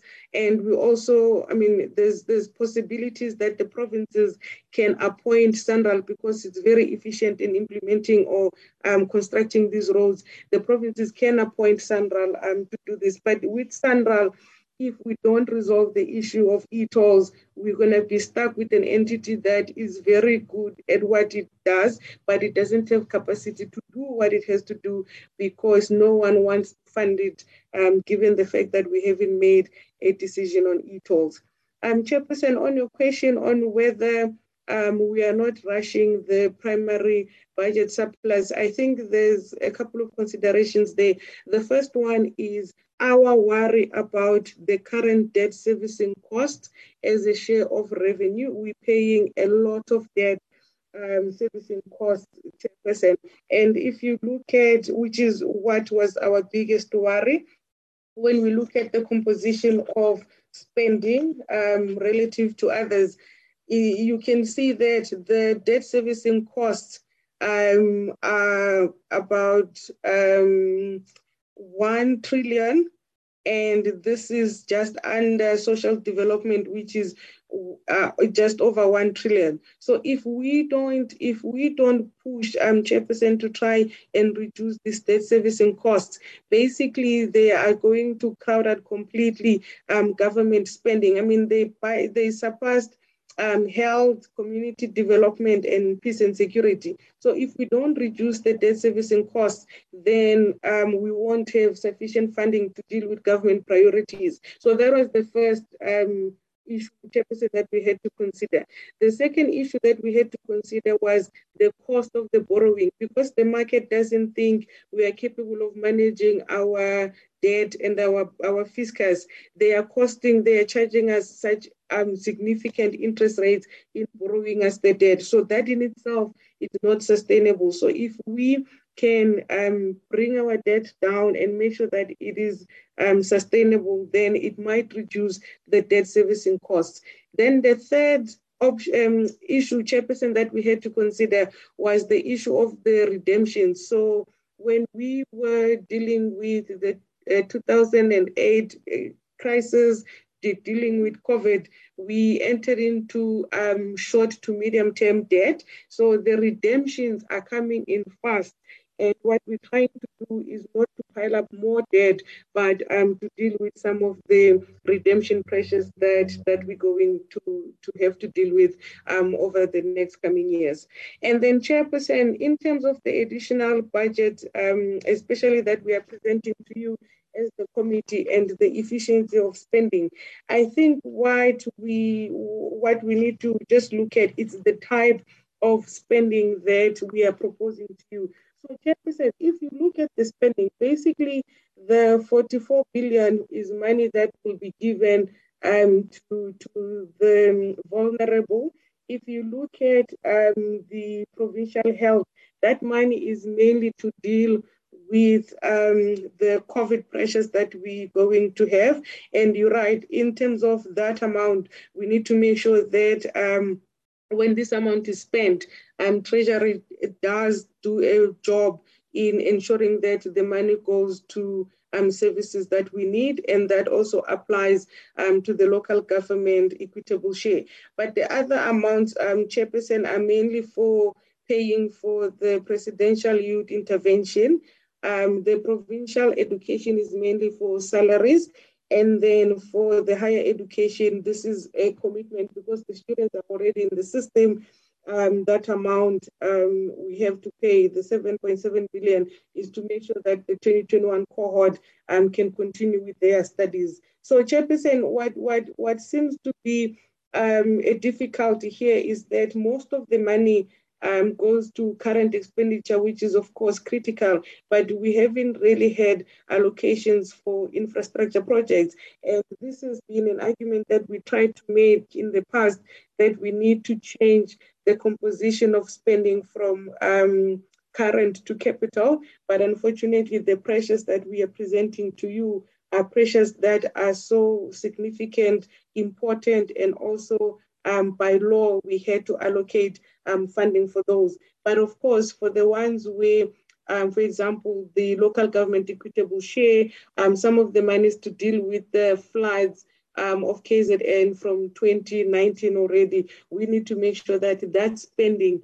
um, and accountability is done and is transparent and we we can report on to Parliament. We have also asked the department's chairperson, even if the money is within their budget, um, allocated budget, that they need to um, report to the Treasury on how much they have spent for the floods and um, what was the purpose of the spending so that um, there's accountability and we can present it like we did um, with the COVID-19 uh, budget allocations that we did. Chairperson, I think I have covered the rest of the question. I just one, Bumi, can you just um, come in to explain to the chairperson the um, the spending on capital on financial assets, please? Thank you, chairperson.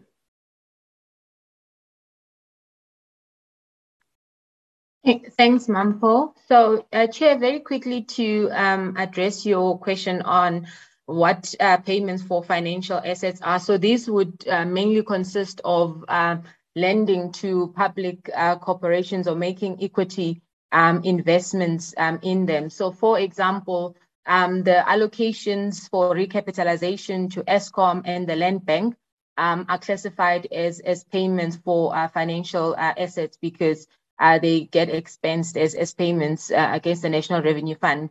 Just to also add, Chair, that uh, generally departments don't budget for payments for financial assets because of the nature of the transactions that fall under this item. But in those instances where we have um, recapitalizations, yeah, you find that because we know of them in advance, we would then include that in the budget. But other items that also fall um, under this category would include uh, thefts and losses um, that departments um, have to incur uh, during the course of the financial year, debt written off, um, for example, money that is owed uh, to the department for some or other re- one or other reason that cannot be recovered and has to be written off would also be uh, classified as part of payments for uh, financial assets. Then you would also have um, other uh, items such as your uh, exchange rate uh, losses um, that a department, let's say like the Department of uh, International Relations uh, and, and Cooperation would, would incur as part of these items. So it mainly relates to um, all those uh, type of, of transactions that have to uh, do with, the, with, with money and payments related to that. Thank you.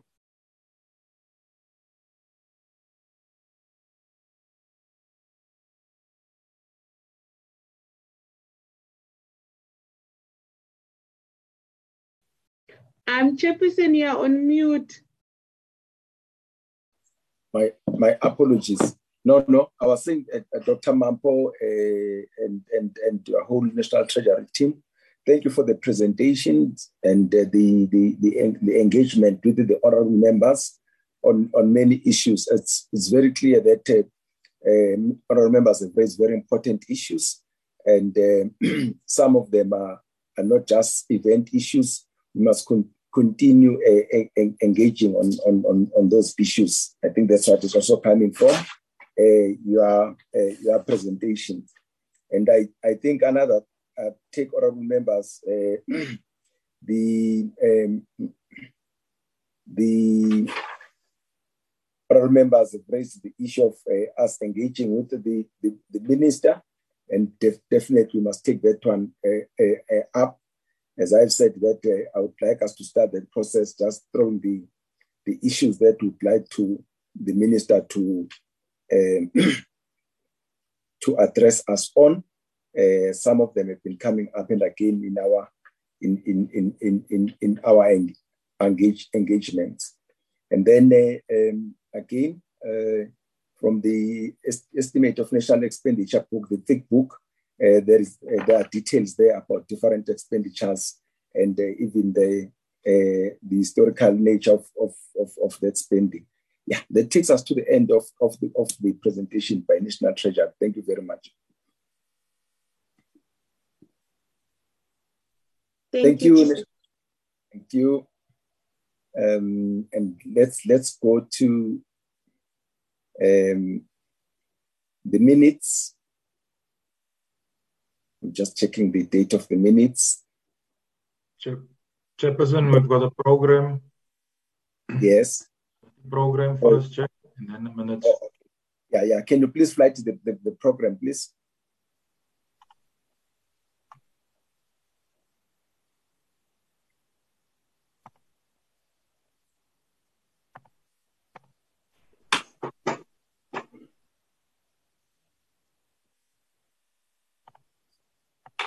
Okay, Darren, can you please take us through? Hey, Chairperson, um, today we are uh, Tuesday, 3, 3 May today's meeting. Tomorrow we've got PBO on the 22 Adjustments Appropriation Bill, on the 22 Appropriation Bill, as well as the Second Adjustments Appropriation Bill. Tuesday, the 10th of May, we've got the FFC. We'll be commenting on the two bills. Wednesday, the 11th, we've got briefing by SASRIA on the 2022 Second Adjustments Appropriation Bill. Tuesday, the 17th, Chairperson, we've got a briefing by Department of Public Works and Infrastructure on Appropriation Bill. Wednesday, the 18th, Department of Police on Appropriation Bill. Tuesday, the 24th, Department of Water and Sanitation on the, on the Appropriation Bill. Wednesday, the 25th, uh, Department of Employment and Labor and Friday 27, we've got Department of Social Development also on the appropriation bill. Tuesday the 31st, Chairperson, we will have public hearings on the appropriation bill. And then on Wednesday, the 1st of June, we will have public hearings on the second adjustments appropriation bill. And then we'll also give National Treasury an opportunity to respond to the recommendations made by the stakeholders on the 22 appropriation bill on Wednesday, the 8th chairperson, which will hopefully be our last meeting, we are going to consider and adopt the committee's reports on the appropriation bill and the second adjustments appropriation bill. Thank you, Chairperson. Honorable members, uh, that's, that's the, the, the, the proposed program uh, for the rest of uh, the term. As you can see, that mainly it's uh, about the, uh, the appropriation bills. Can you proceed on the basis of this uh, uh program, members? Yes. Chairperson. Chairperson. Chairperson, Mlenzana here. Okay, I hear you, Orom Mlenzana. Just one little question, Chair, before I move. Please. If Darren can just scroll down to the date of the debate. Yes. Okay. Is that 14th chair uh, confirmed? Because I would, I would, I would like that uh, we also, when we, we, we adopt this program, what Darren ended with the A.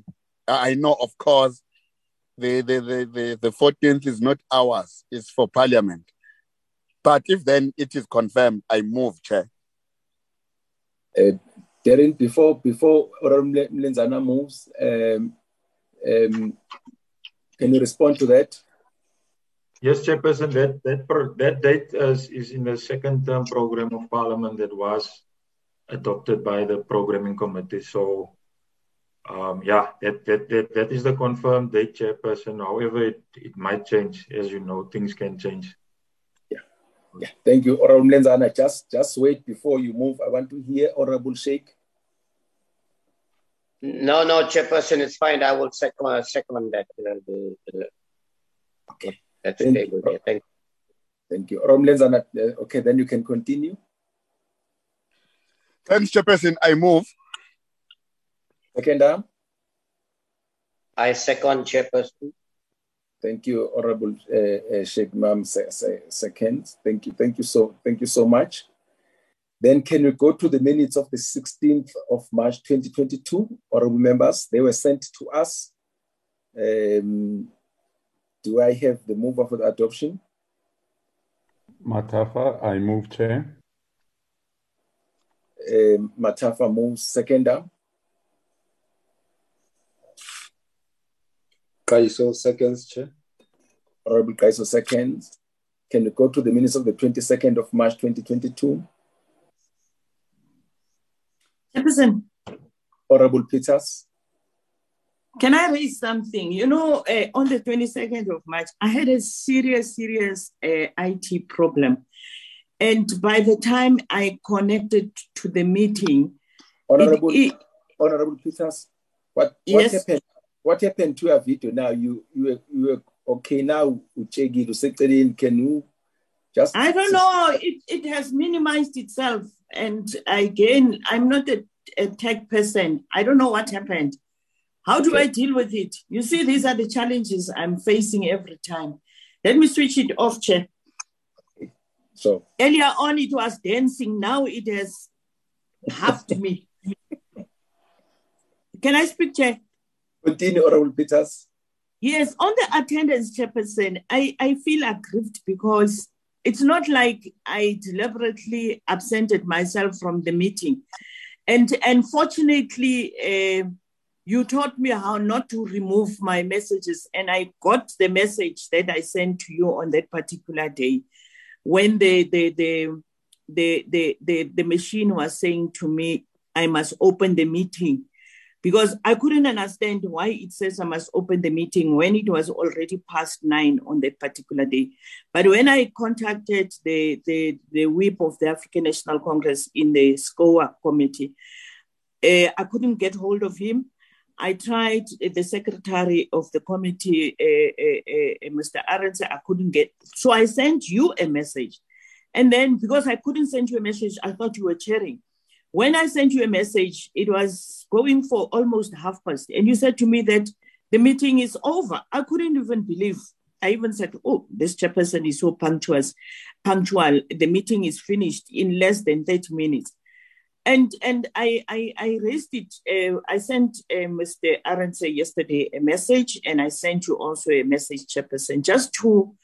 I don't. I don't. I I know I have I was not in the meeting probably because of the technical glitch, but to be reflected as absent. I did not submit an apology. Maybe in future I've learned a lesson to say that I must be pre uh, uh, what is it preempt a possible glitch and submit an apology in advance in the event I don't get connected. But I didn't know that I would not get connected. Just coming mm-hmm. from a holiday and then I don't get connected, and the meeting is the shortest of all the meetings. And I just said, I, I must raise it in the meeting officially. I don't mind if it remains as absent, but I would have uh, raised my concern that the technical glitch, and Mr. Sally from IT also knows about it. He's been helping with the process uh, Honorable uh, uh, Mathafa also has advised me on how to deal with this particular issue. And I'm happy the chief whip of the ANC picked it up also that MTN uh, service provided members always have a connection problem. But one time MTN told me that their engineers are busy with something, and those engineers were busy for the whole day. Every time I call them, the engineers are still busy.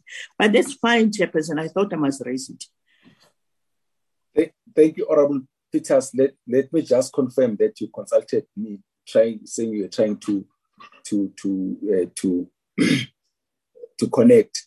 Uh, members guide me, but I think that should appear as, a, as, as, an apology more than an absentee, an apology with a reason, which is a, a something which is beyond uh, members' control. I think it does happen with uh, most of most of us. That's my my proposal. Any violent uh, uh, objection to that?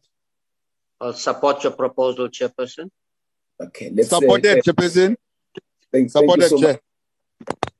Thanks. Let's, uh, uh, uh, uh in, in those instances, I think we should we should uh, reflect as an apology and put a reason why why that apology, because it's something which is definitely beyond the members' control.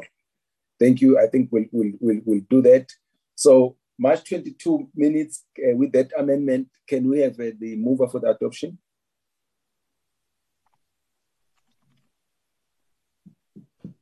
I move, Chair. It is Honorable Kaiso moves for the adoption of the minutes of the 22nd of March 2022. Mathafa second, uh, Mathafa second. So that's the, uh, the, the minutes of the 22nd of March 22 have been uh, duly adopted. Any announcements coming from your side, uh, uh, Darren? No, Chairperson, nothing, nothing. I'm going to send the link uh, in the next half an hour for tomorrow's meeting, Chair. Thank, thank you so much.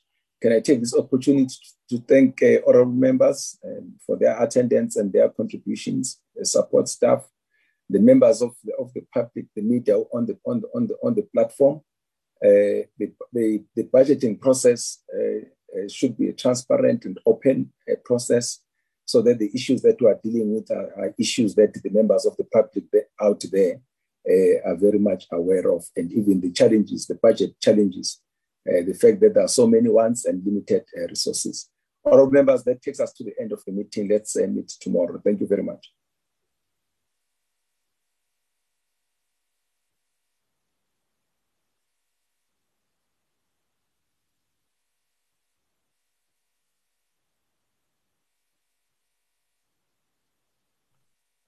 Thank you, Chairperson. Done.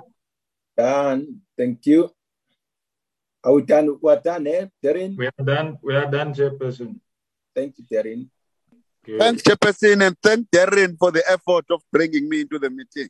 Thanks, comrades. Thank you. Recording stopped.